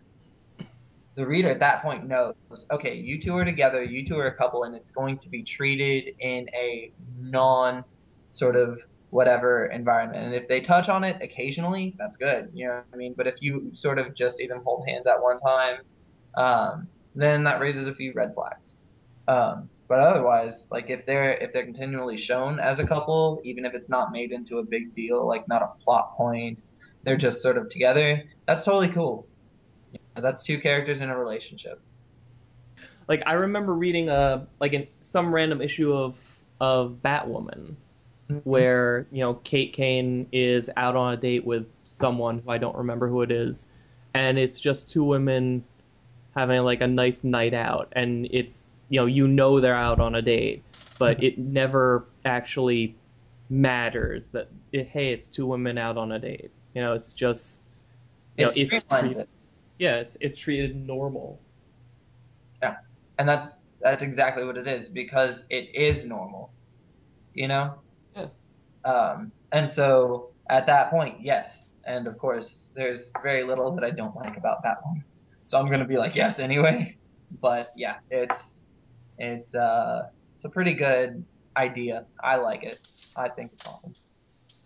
But I also need to couple that with I don't speak for like my voice is not the only voice for the thing. You know, there's not some uh, there's no way that everything I'm saying speaks for every gay person out there, especially not every community person out there. So it, it does.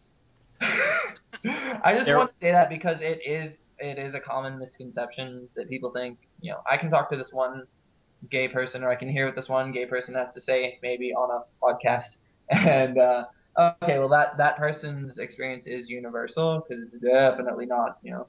That's when you're treading into single story territory and that's that's very dangerous for uh discounting people's experiences. Oh, you know, you're not you're not you're not speaking for anybody. You're just providing a valuable insight that the rest of us don't really have. You're, Because, you like- give us a good baseline. Okay. Well, thank I you. I'm glad- like I think that's that's the value that you know what you're providing is a baseline for a viewpoint that we I mean we can't have essentially. I mean, you can if you make me a co-host.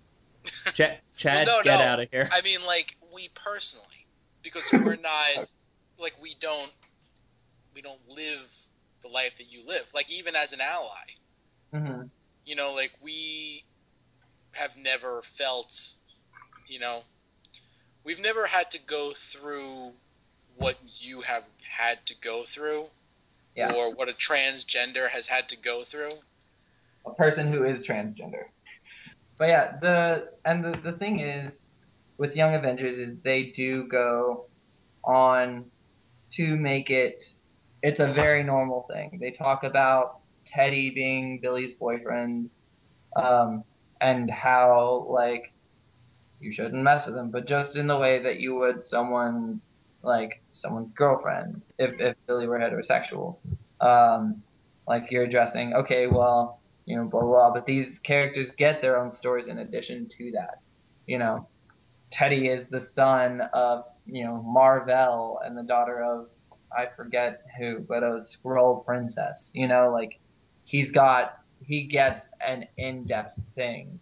Um, where he talks about, you know, you explore what happened with, you know, sports and what happens, um, like, what are this person's interests and what are, um, everything, you know? Yeah.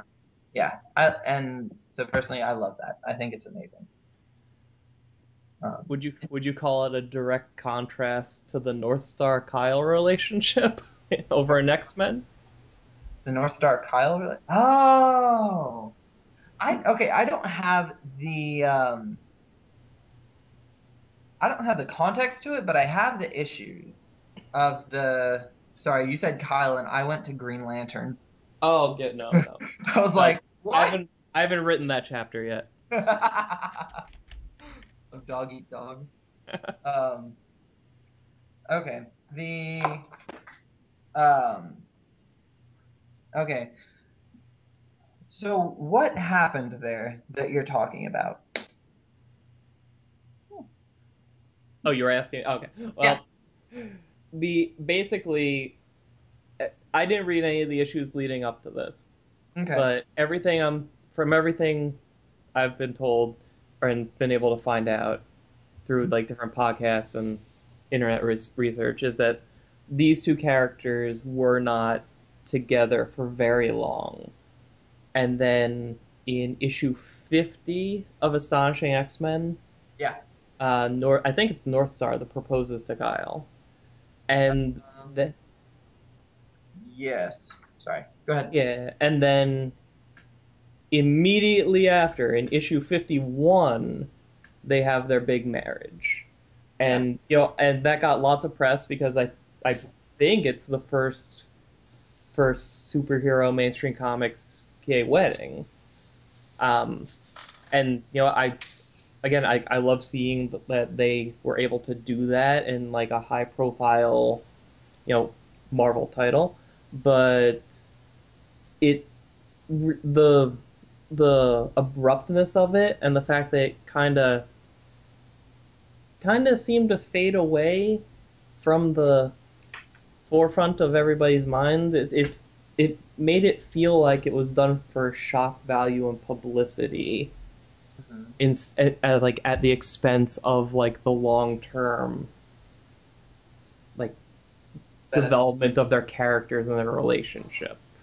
And like Yeah. I say that as somebody who has not been reading Astonishing X-Men, but I like I follow along with a few podcasts that are exclusively about the X-Men and I can't tell you the last time the Northstar and Kyle relationship has even come up. Yeah. Um, and that's very rushed. Um, was it Kyle thought that um, Northstar was breaking up with him, and he goes, and then he's like, "No, I'm trying to marry you," which was weird in itself. Uh, and then sort of, I don't know, you get Warbird being the dissenter who's like, I don't think this is right, and then just sort of leaves off.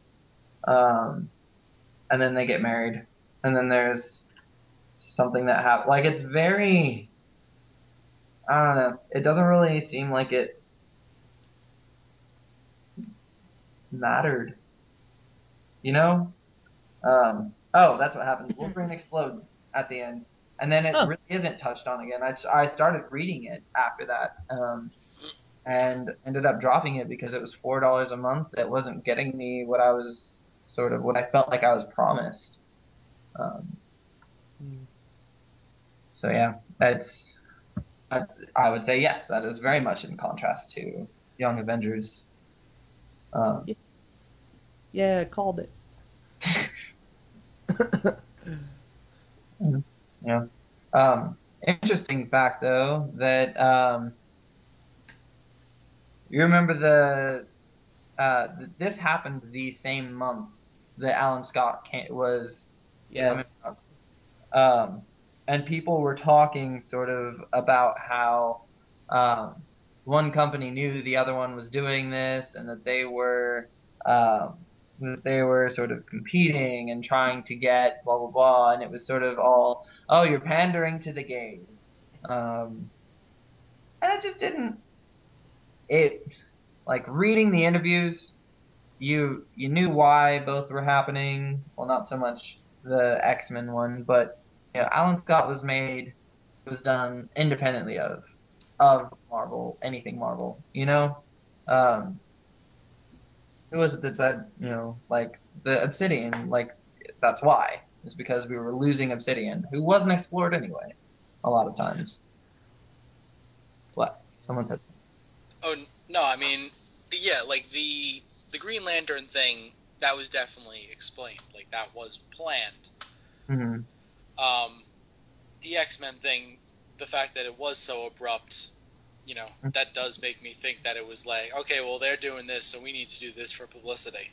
hmm Yeah, I agree. Um, and, which is weird because the X Men is like the perfect venue to tackle issues like this because their whole thing since very close to day one has been using using quote unquote normal people's reactions to mutants as an allegory for reactions to everything from racism to gay rights to whatever you want to fill in the blank with. Yeah. I think I think the legacy virus was even supposed to be an al- uh, an analog for the AIDS breakout or the the breakout's not the word. You know, Yeah. Epidemic. that's one. Um, I thought, I mean, yes, I see that. It's just, it's also issue 50 that the proposal happens.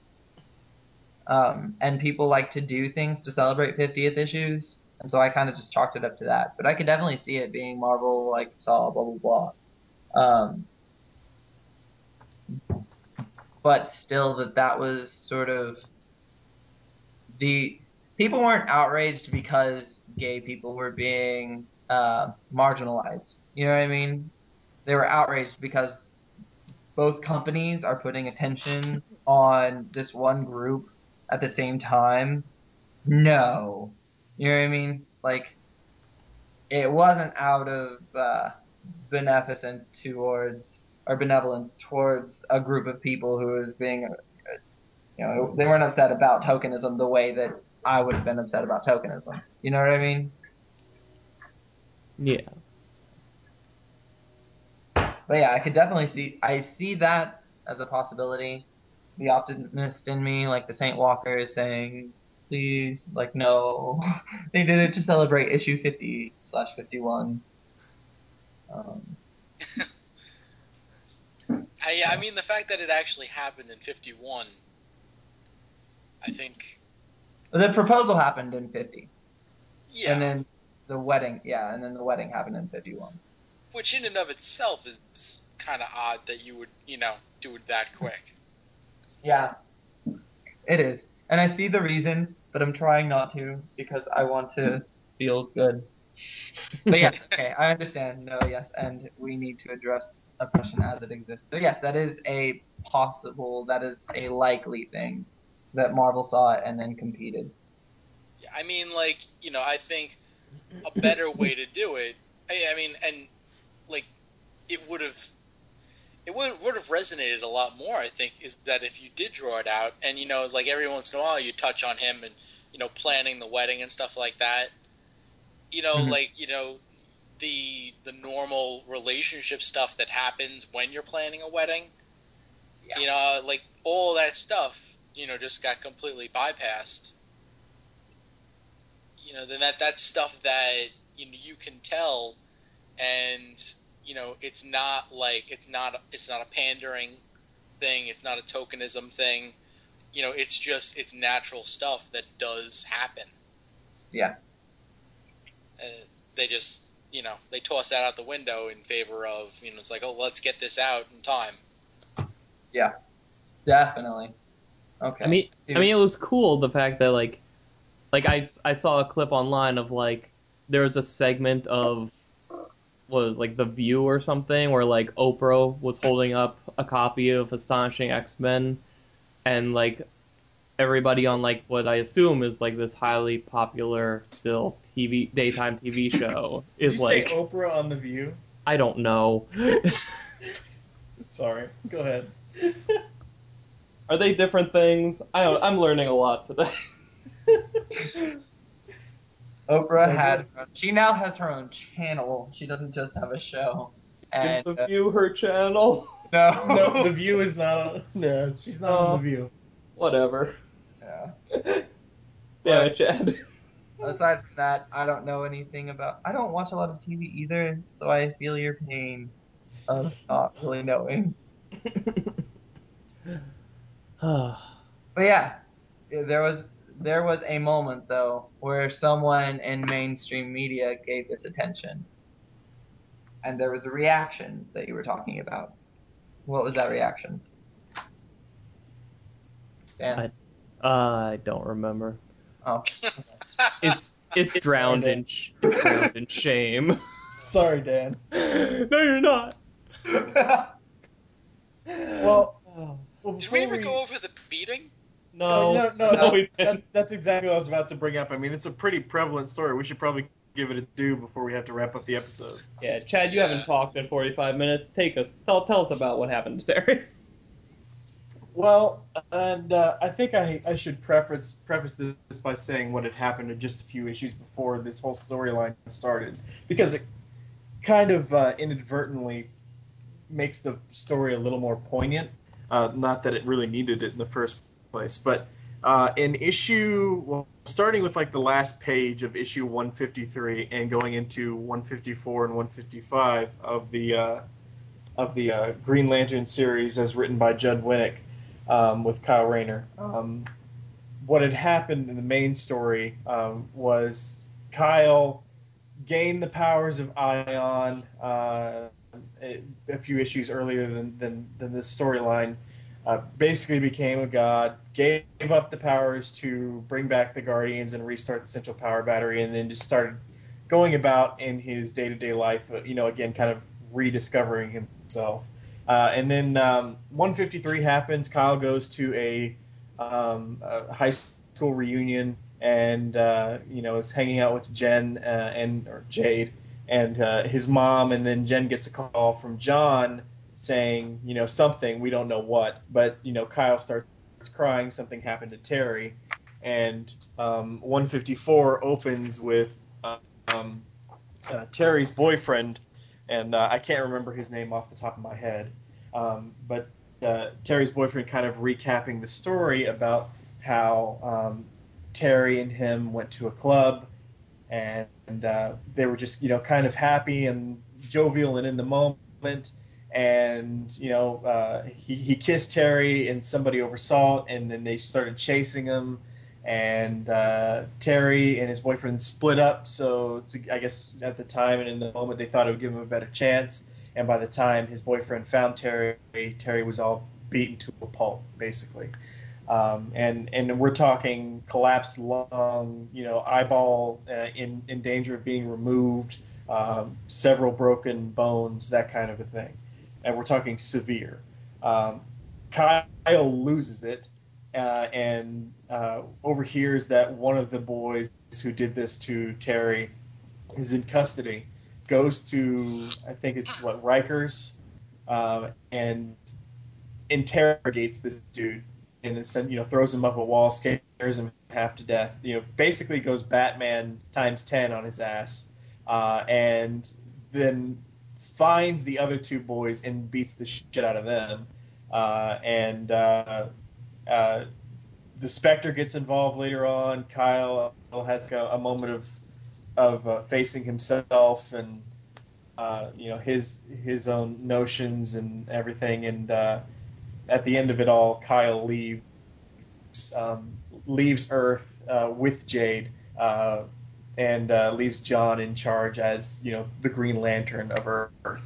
Um, the reason I bring up uh, him becoming Ion before all of this is because, as if this story wasn't poignant enough, it really kind of, in, at least in my mind, and maybe in some other individuals, it kind of um, highlights the the situation where just a few issues earlier, Kyle was essentially a god. And even if he had been faced with this problem when he had had those powers, there still would have been nothing he could have done. You know what I mean? It really highlights the helplessness that, that Kyle is feeling and, and, and everything. It just kind of makes Kyle feel responsible and and uh, I don't know, just it, it kind of makes the story a little more poignant to me. And maybe I'm wrong in that, but that's that's just how I read it. So. So that's that's that's the essential recap of, of the story itself. And Jim, were you saying something about it being uh, what was the word? Oh, like it was big. Like shock and awe. Yeah. Okay. Yeah. Um, which the reason that I like this two-parter more than I like the the coming out. I mean, it's not really comparable, but in this, it's it's not really so much about the beating, but it's about a superhero who basically, you know, something happens to somebody, you know, very close to him, and he pretty much just goes off the deep end and actually goes out for sort of revenge, but more justice with a side of revenge. Yeah. Taking taking it out on somebody. Oh God. He became Batman, which Batman then says, you know. Um, when Kyle's at, in the Justice League, I love it. It's one of my favorite things, especially now first time I read this, um, I was very, very new to comics, and so I didn't really know all the personalities as well. But um, when he's on the satellite and he's talking to Batman, he's like, "You do this all the time," you know. Um, and he's like, "Yeah, but that's me, isn't it?" And Kyle's just like, "Damn it." you know, just kind of like the, the next panel, he's is he's like, well, fuck you, and then he walks off like, shit, hey, I'm not really being me anymore. Um, Kyle, Kyle even asked uh, what Wally, right, to use the cosmic treadmill and turn back time to make this not happen. Yeah, that was a little stupid. Yeah. yeah at the same time, readers would have thought it anyway, so I kind of liked that they called it out. Yeah. Um, and then it was a nice tie-in with Bruce being like, you know, we all wish we had a day, but we do what we can, like moving forward, because um, a lot of times um, when you're counseling people, people in crisis, people who've done stuff like who are who are going through something, um, one of the biggest things is you've got to remember to stay in the present. If we stay in the past, if we think the what ifs, if we do the yes buts, it, we're not going to get anywhere you know, it's you have to you have to do what you can now, um, and that's sort of you know blah blah. And I think it's did either did either. Did any of y'all get that like maybe Hal had something to do with Terry's recovery? I didn't think so at the time, hmm but now that you say it, maybe. Um, hmm. I just wonder because Hal's the person who was like who you know had this big talk with him. Hal is you know super powerful. Um, you know expands on his life and everything he's done, and then he's the one who knows what's happening with Terry, and is like, "You have good news," and then they're like, "It's a miracle. He's back. Everything like somehow worked out." You know. Yeah. Actually, that's a really good point because, I mean, as the Spectre, you know, tied into justice and whatnot, he probably would be able to do something. Yeah. Um, That's what I like about this story. Like because you're using Kyle Rayner, he's the he's the everyman character of the Green Lanterns and of the DC universe, really. And when this happens to somebody who he cares about, he's not reacting to it like a superhero should. He's reacting to it like a person who happens to have power. You know, he he takes what he has and some would say abuses it to try and get justice and revenge for what happened to him and doesn't know what to do to the point that he just can't be around people anymore.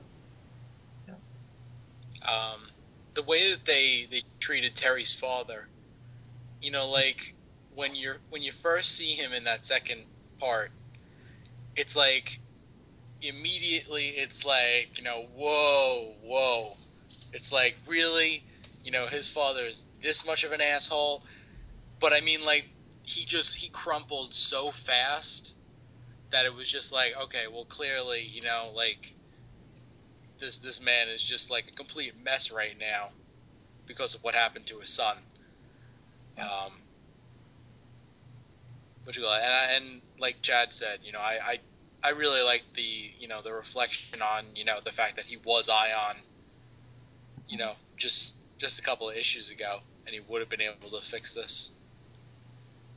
What do you what uh, Lance? What do you think about um, the uh, opening the story with Terry's boyfriend recapping the story the way that he did, saying like, "I know we shouldn't have been doing this in public, but like um, over and over and over again."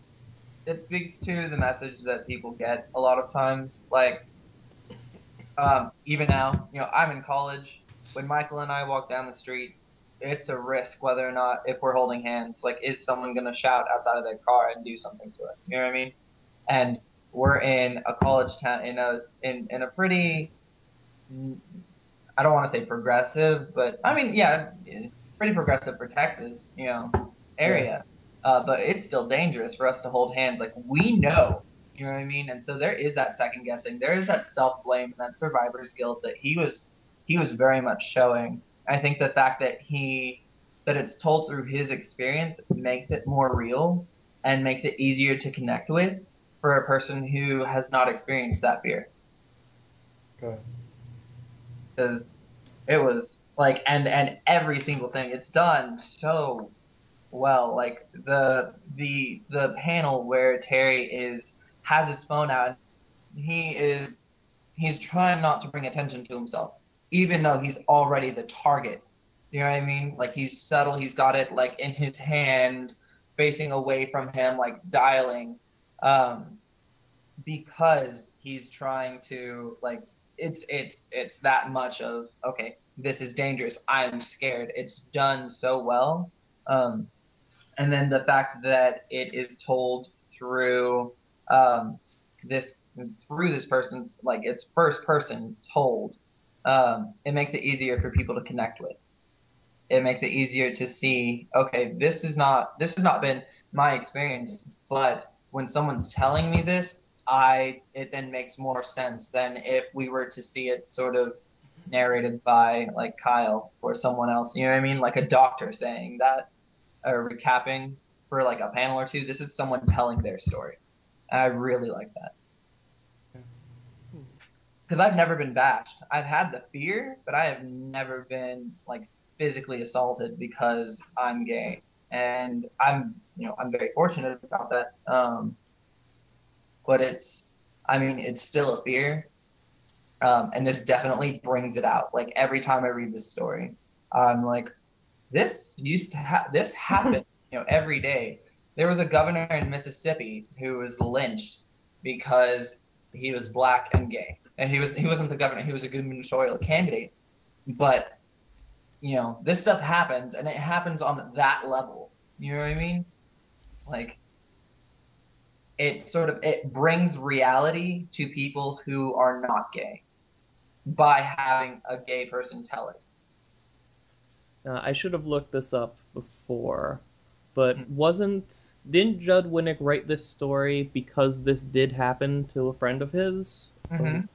When he was on So- the Real World, Yeah.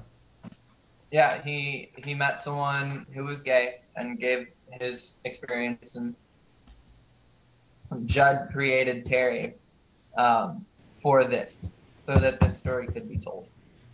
Yeah, Um, and it it really showed because the one thing that really stood out to me the first time I read it was the I believe I, it had to be the second issue where it opened in Terry's hospital room, and there's just like the inner monologue running down like the details of all of his injuries and like the procedures keeping him breathing, and so like it really like even if you didn't know going in like okay this happened to either to the writer or to someone close to the writer like it he really he does a good job of like just hitting home like how terrible it is beyond the initial like the fact of the attack Mhm. like here is the consequence it's not just like oh somebody gets hit and runs off it's like here's some here's some very real consequences in your face now. Also, I love how it talks or how it speaks to that. I wish I could do something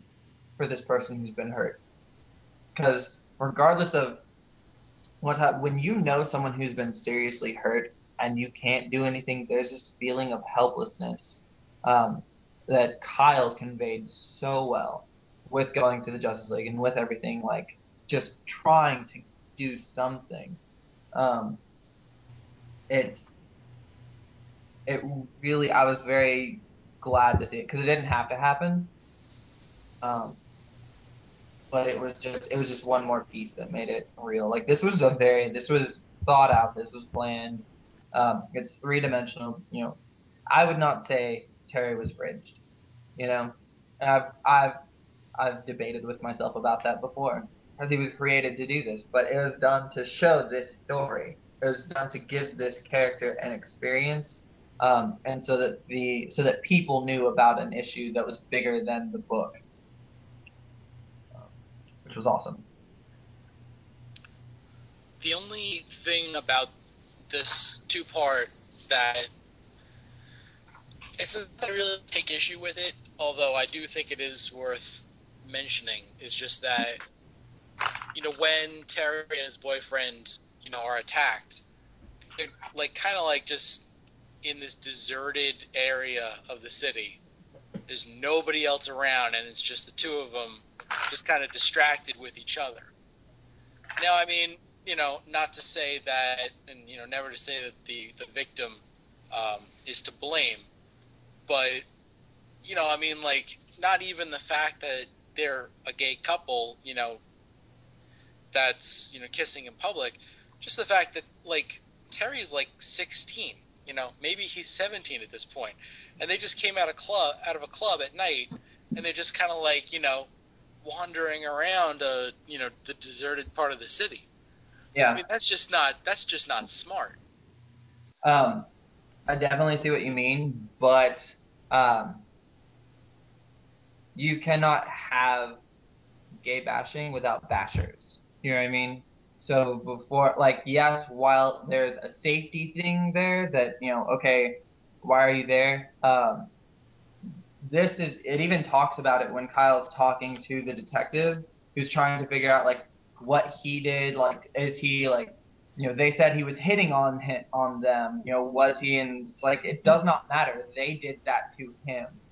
Right, and like I said, like I would never blame the victim, Yeah. but like, you know, like um, it's the kind of thing where if if I'm going to take somebody to the city, you know, be it a girl, a guy, anybody, you know, like we're not gonna go to the seedy areas. When I was, you know, when I was going into the city before I was 18, you know, which you know wasn't a lot, but I would go occasionally with some friends. You know, like we would travel in either large groups or you know you just you go f- down where very well traveled paths. Um, You know, it's just it's a it's just a safety issue in terms of everybody. Um, Mhm. yeah, I mean, and granted, they could have still, you know, gotten bashed, you know, whether or not they go down like this, you know, a populated street and they get, you know, dragged down a deserted alleyway. Like that's, you know, that's something else, you know, but at least you're making, you know, a smart decision rather than, you know, okay, well, let's just wander around kind of thing. Yeah. I think if, I think if you set this in a more populated area, and like, and you have to get to the same result, but it's in a more populated area, and people don't rush up to help them, then that makes it opens up this story to be something bigger than I think they were prepared for the story to be. And like, at that point, it's not just, oh my god, what happened to Terry? We have to find the people that did this. It becomes, oh my god, what happened to Terry? We have to find the people that did this, and why did all of these other people not lift a finger to help him?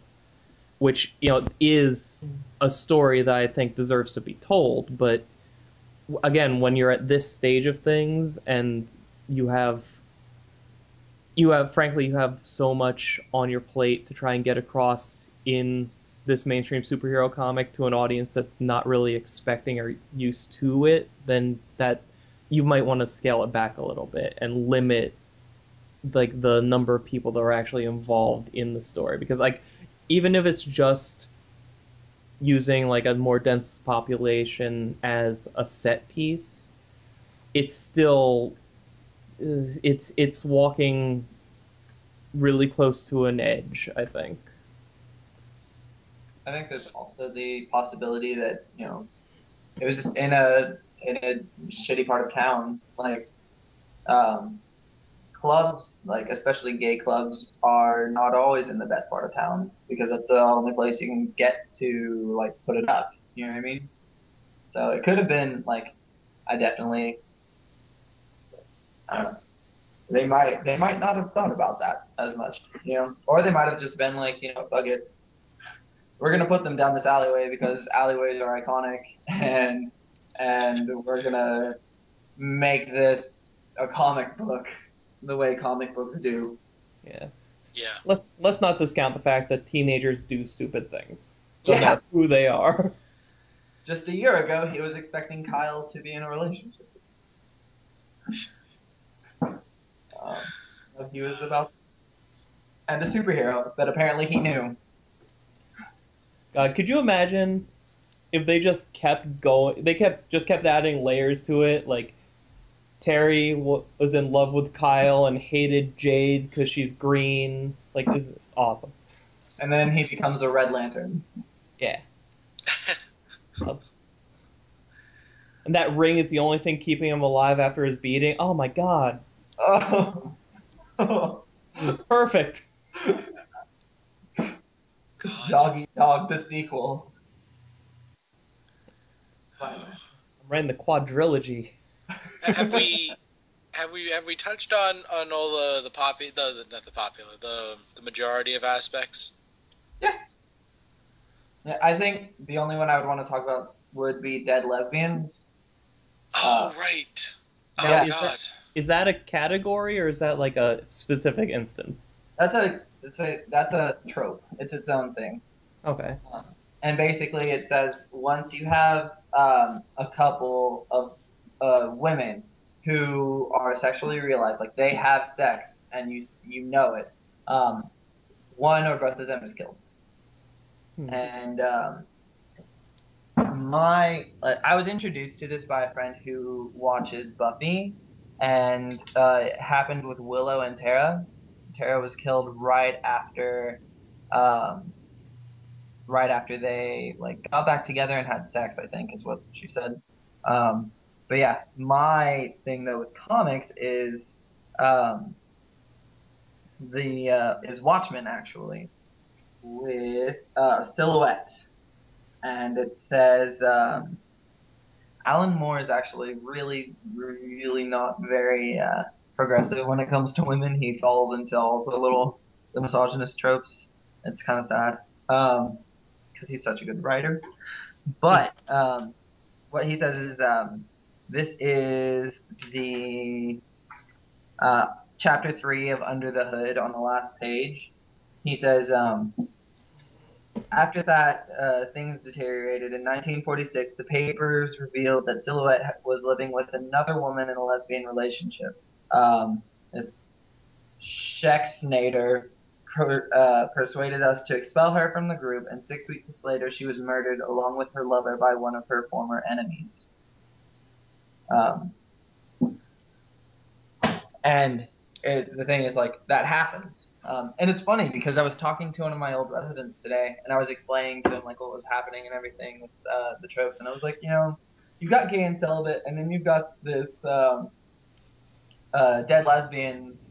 Um, he's like, man, that sucks because it means that they can't be like normal people. And I was like, that's exactly what it is. It was such it was such a beautiful moment of like, you are amazing thank you for making that and saying that because it's so affirming when people like you know there's this moment when you're talking to someone and, and they're just like yes yeah that's that's dead lesbians in a nutshell it stops women from having sex with each other Um, I've never looked for that before. I've never noticed it before. Now I'm gonna have to start looking. you- well, what you call it? So Green Lantern '93 uh, the, with the Kyle series, um, and this one was written by Ron Marz. This one, um, when we were discussing this, you know, prior to rereading, um, you had mentioned that you know, based on the premise, it might be. Um, but then, you know, I actually I reread it, and I think this definitely does not fit into that because in this one, first off, it's she is a lesbian, but she's a friend of a lesbian couple. Um, Okay. Lesbian couple, you know, they make it out alive, no problem at the end. Um, and the whole premise with this is that you have this uh, this psycho, um, basically like a serial killer, who blames all lesbians for his wife leaving him um, and seducing her away from him. So she wants he wants to kill them all, so that way there's no one left to seduce his wife away. Mhm. Um, and uh, what do you call it? And so he he ends up murdering the the friend of Kyle's lesbian uh, couple that live in the same building as him. Um, and then uh, Deadman comes into this issue after Kyle gets knocked out. Deadman possesses Kyle's body and goes after this guy. Um, ultimately, what ends up happening is this guy drops his knife, and uh, Deadman possesses the dead girl's body, um, prevents him from getting away, and uh, kind of like grabs his leg. He slips and falls, and he falls onto his own knife that he had left on the ground sticking up. Um, so I mean, like, there's there's a lot. There's actually a lot going on in this issue in terms of symbolism, like the fact that the psycho guy like literally wears a devil mask, um, and also the fact that he falls on his own knife, so he basically is dying by his own hand. And the other thing is the the woman that dies, she's dressed up in a Halloween costume. The co- costume that she's dressed up in is Green Lantern. So basically, you know, she's it's almost as if she's a fan of Green Lantern. You know, like this is an issue where they kind of they make you sympathetic, you know, to this person because Yeah. of the fact that she also is a fan of Green Lantern. Mhm. Um, yeah, I just the only reason I said it might be is because I haven't read it. I Yeah, still yeah. haven't read it. So, um, but I mean, if they're not having sex or if they're not being like sexually realized, then I don't think I don't think it could be that. Um, I did entertain the idea of it being fridging because um, she's sort of created to die. Um, but I don't know nearly enough to say something like that, and I'm not comfortable saying, yeah, that's definitely like this, um, just because I don't, I don't know enough. You know what I mean? I just want to throw in there, Jim, in your add to your list of symbolism. This guy, who you know, he was basically a serial killer out to kill lesbians. The way he dies, like a like a knife, is a very like it can be a, a very phallic weapon just because of like the shape of it, and like it's you use it in a thrusting motion. And he basically he's a guy that falls on it and it just like penetrates through him. So it's kind of kind of a kind of an ironic death, I guess. Uh, Definitely. Um, but yeah, I mean, like this, this was done by Marz. You know, this is an issue that you know there are lesbians that are in it, but you know, it's like you know, Live. it's they live. Well, yeah, I mean, but aside from the fact that they live, it's just like you know, it's a part of the story, but not the sole reason that these characters exist. hmm um, which I thought was nice. You know, Well, there's there's even a, a moment in here where one of the what like one of the two other lesbians, like the, the lesbian couple, I think it is. Yeah, that was they're all in Halloween costumes. I I keep forgetting who's who. but um, uh, there's a moment where she's about to get stabbed to death, and Kyle's there, and he, you know, he's trying to defuse the situation, but he's failing, and it's actually like Jade steps in and disarms this guy. So it's Hmm. like, it's like they, it's it's so weird because like this is Ron Marz and Darryl Banks. This is the creative team that essentially invented the fridging concept, and we get this we get this issue where it's littered with with female empowerment, with potential victims living, lesbians going on with their lives. Uh, it's, it's, it's, it's like it's like a lives. it's like like a few it's like years later they made like this direct like like opposite reaction to Alex's death almost.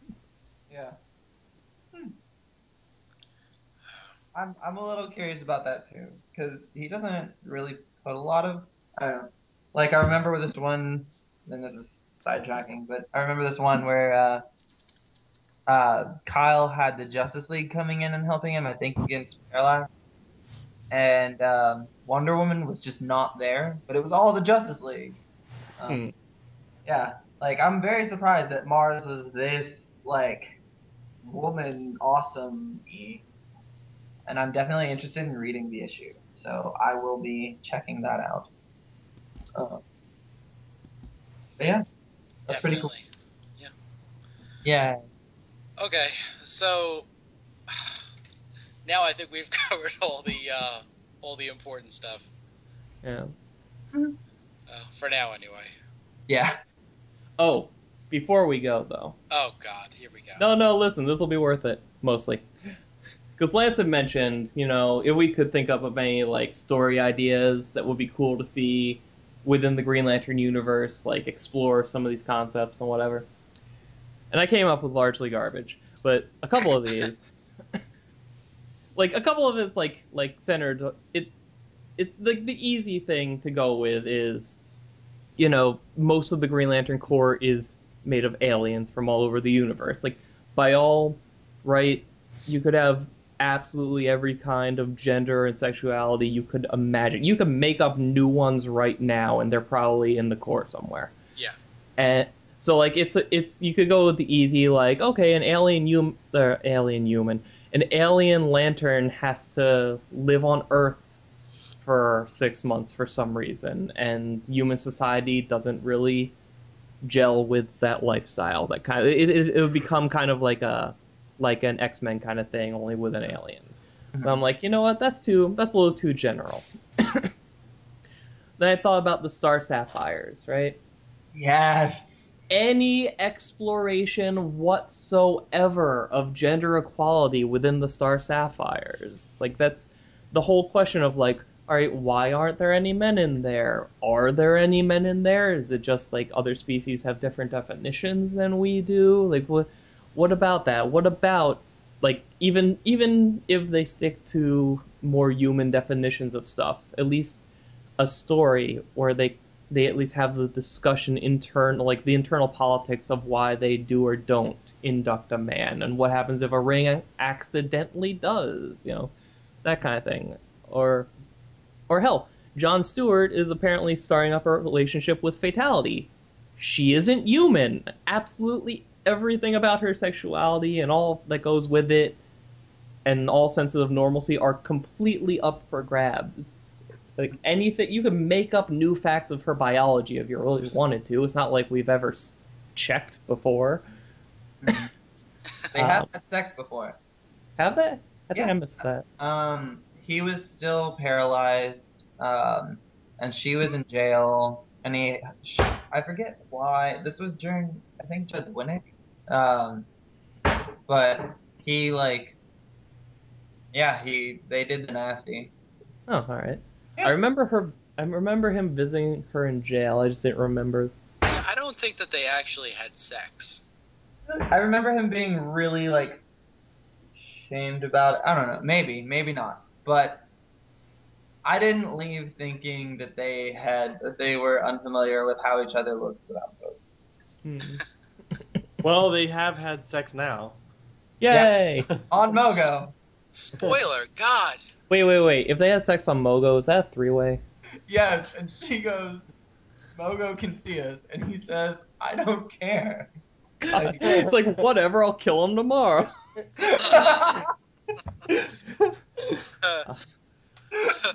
Say anything. Mogo, you shut your mouth.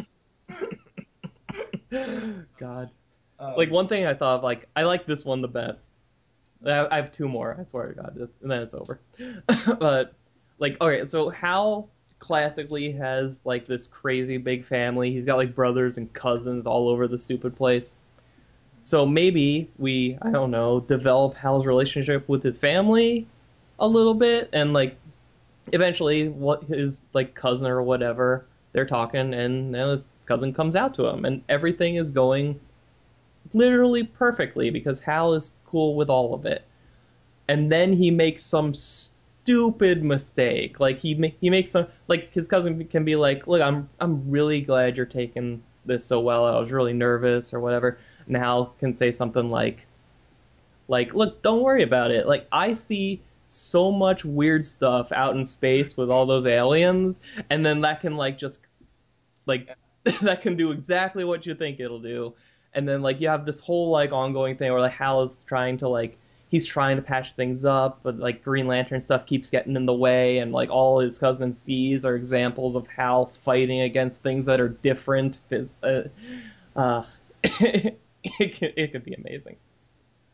That would be hilarious. I would Now. Mogo identifies as both male and female. Yep. So what uh what does that classify as? I mean, that could. That's that's Mogo's identity. oh Uh, my God, Mogo got fridged by John.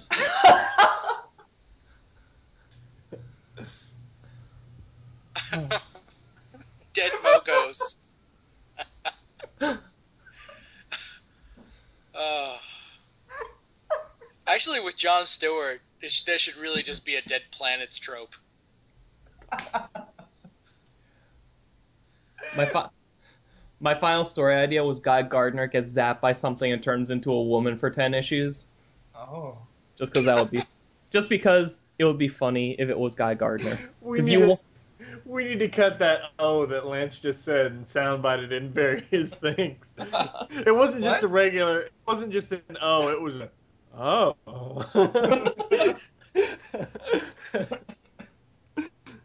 I'm gonna become my own trope. Um, yeah, I love those. I love those ideas a lot. Um, I would also just, I don't know, like to see an Earth Lantern who, like, maybe not even green, who is somewhere in the community. I think that'd be cool. Um, especially if they find more acceptance in space than they do in wherever they grew up. Um, I think that'd be cool. Or if they find, like, they're like, oh, I was expecting this huge thing, and then like everything, everyone was pretty cool, and then in space they're like, what the fuck? What's wrong with you? Um, I think a big thing though, I want, I think that there's been something going on with like, why have the Star Sapphires not explored anything other than heterosexual love? Because they are the love Corps. You know what I mean? Um, and I could see, I was actually thinking fatality and Bleez. Um, I could have seen something there. Um, had it been written better. yeah. Uh, It- But yeah. Especially, especially when, at, during that time where Carol Ferris was supposed to be in charge of the whole thing. Like, she's the only human in that whole organization, and she can't possibly have all of the same values and definitions as this completely alien group. You Yeah. know, it's like it would have been great to at least see her try and like, even if they didn't like spell out anything, just have her like, like she's struggling to wrap her mind around what all of this means. mhm. Yeah, that would have been beautiful. Ah, you think of such good stories. Ah, Ki- What Kilowog you and Sinestro. But with with the with the Star Sapphire Corps, with the Star Sapphire Corps, God,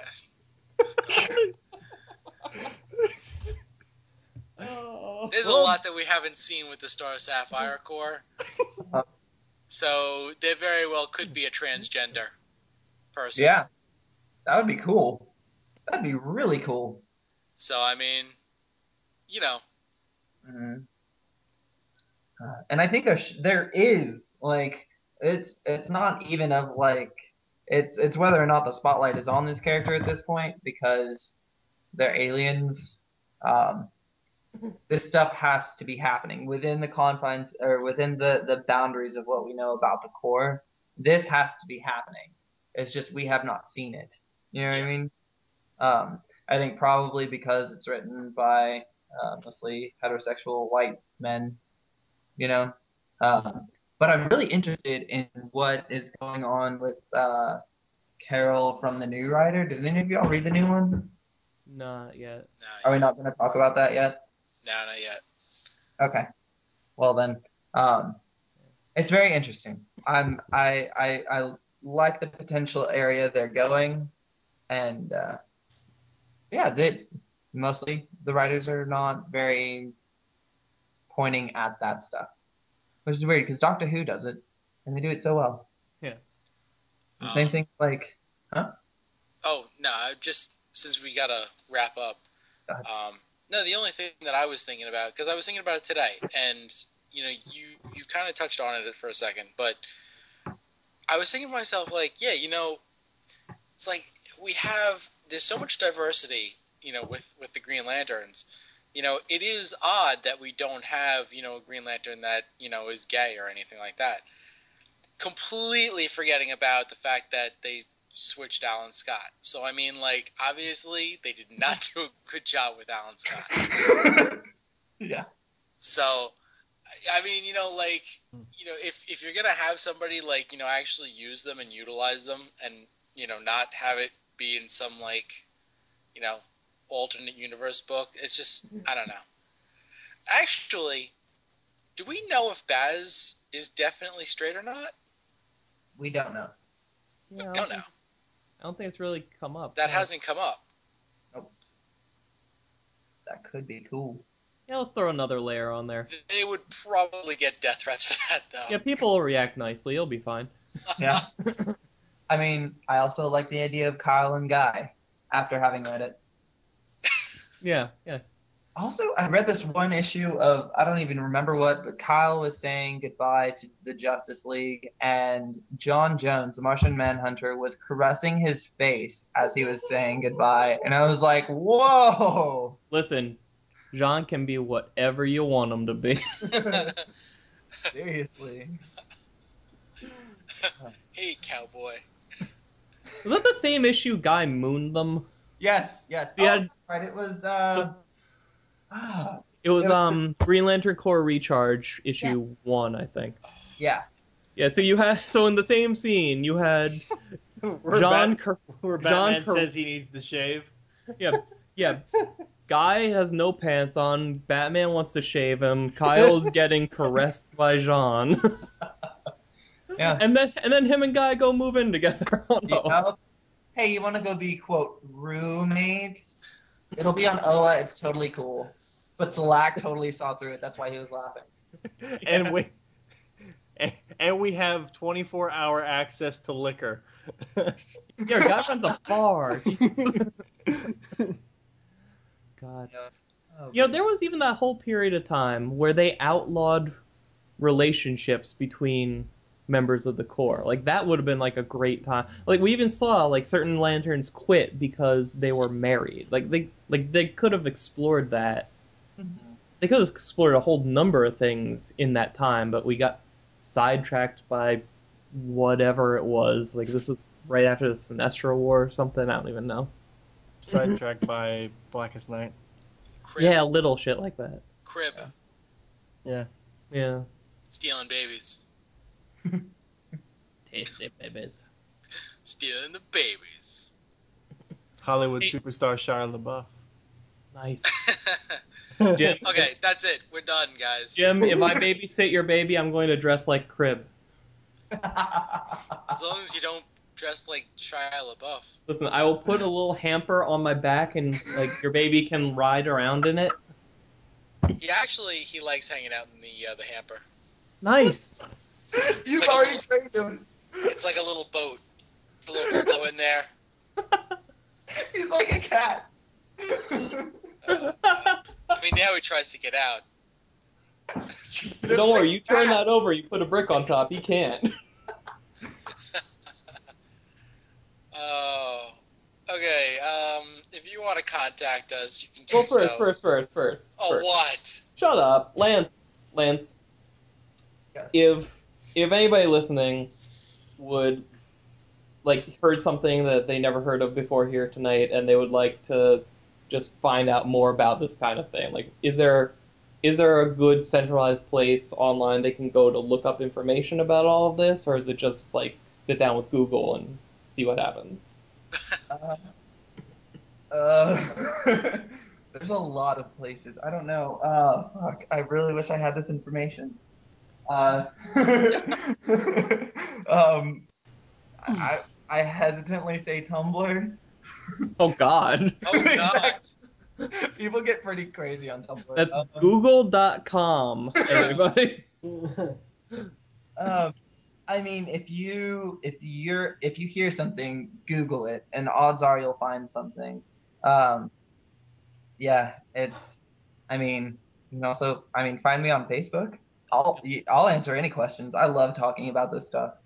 Um, Lance, Lance's home phone number is I I is what I don't know nine. Nine. is It's, it? it's just nine. nine. You hold down nine for seven seconds and it reaches. It.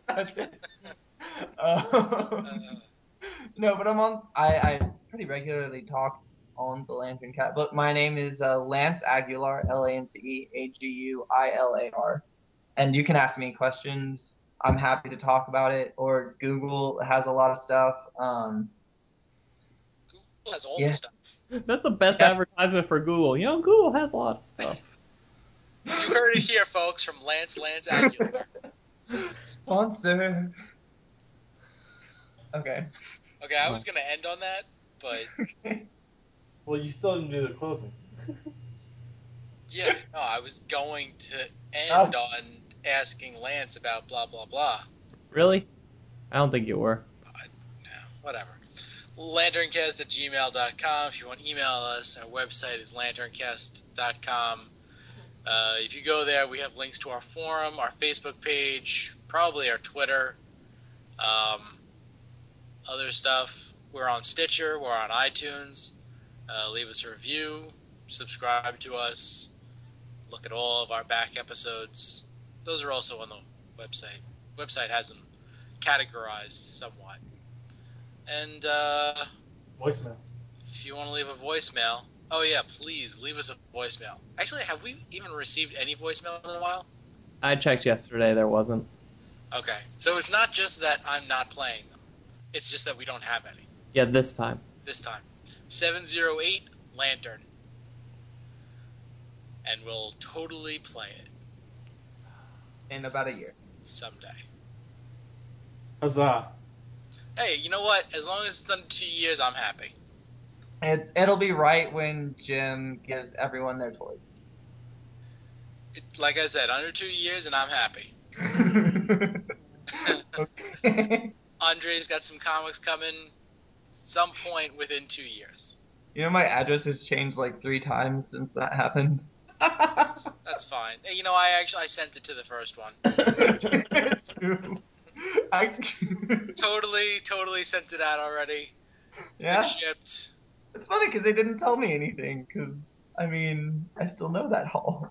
Maybe it was the Uh, second one. It might have been the second. I don't know. They they kept it and put it on eBay. That's what Oh, okay, they were like, actually, no. yeah. Yeah. They actually they returned it, and I sent it back to them. So they decided. Good they- night, everybody. oh. I like how you're retconning this, Jim. Oh well, you know, it has more impact that way. Yeah. Good night, everyone. Good night. Oh man. You just end on a guitar riff? Yes, that's what it happens.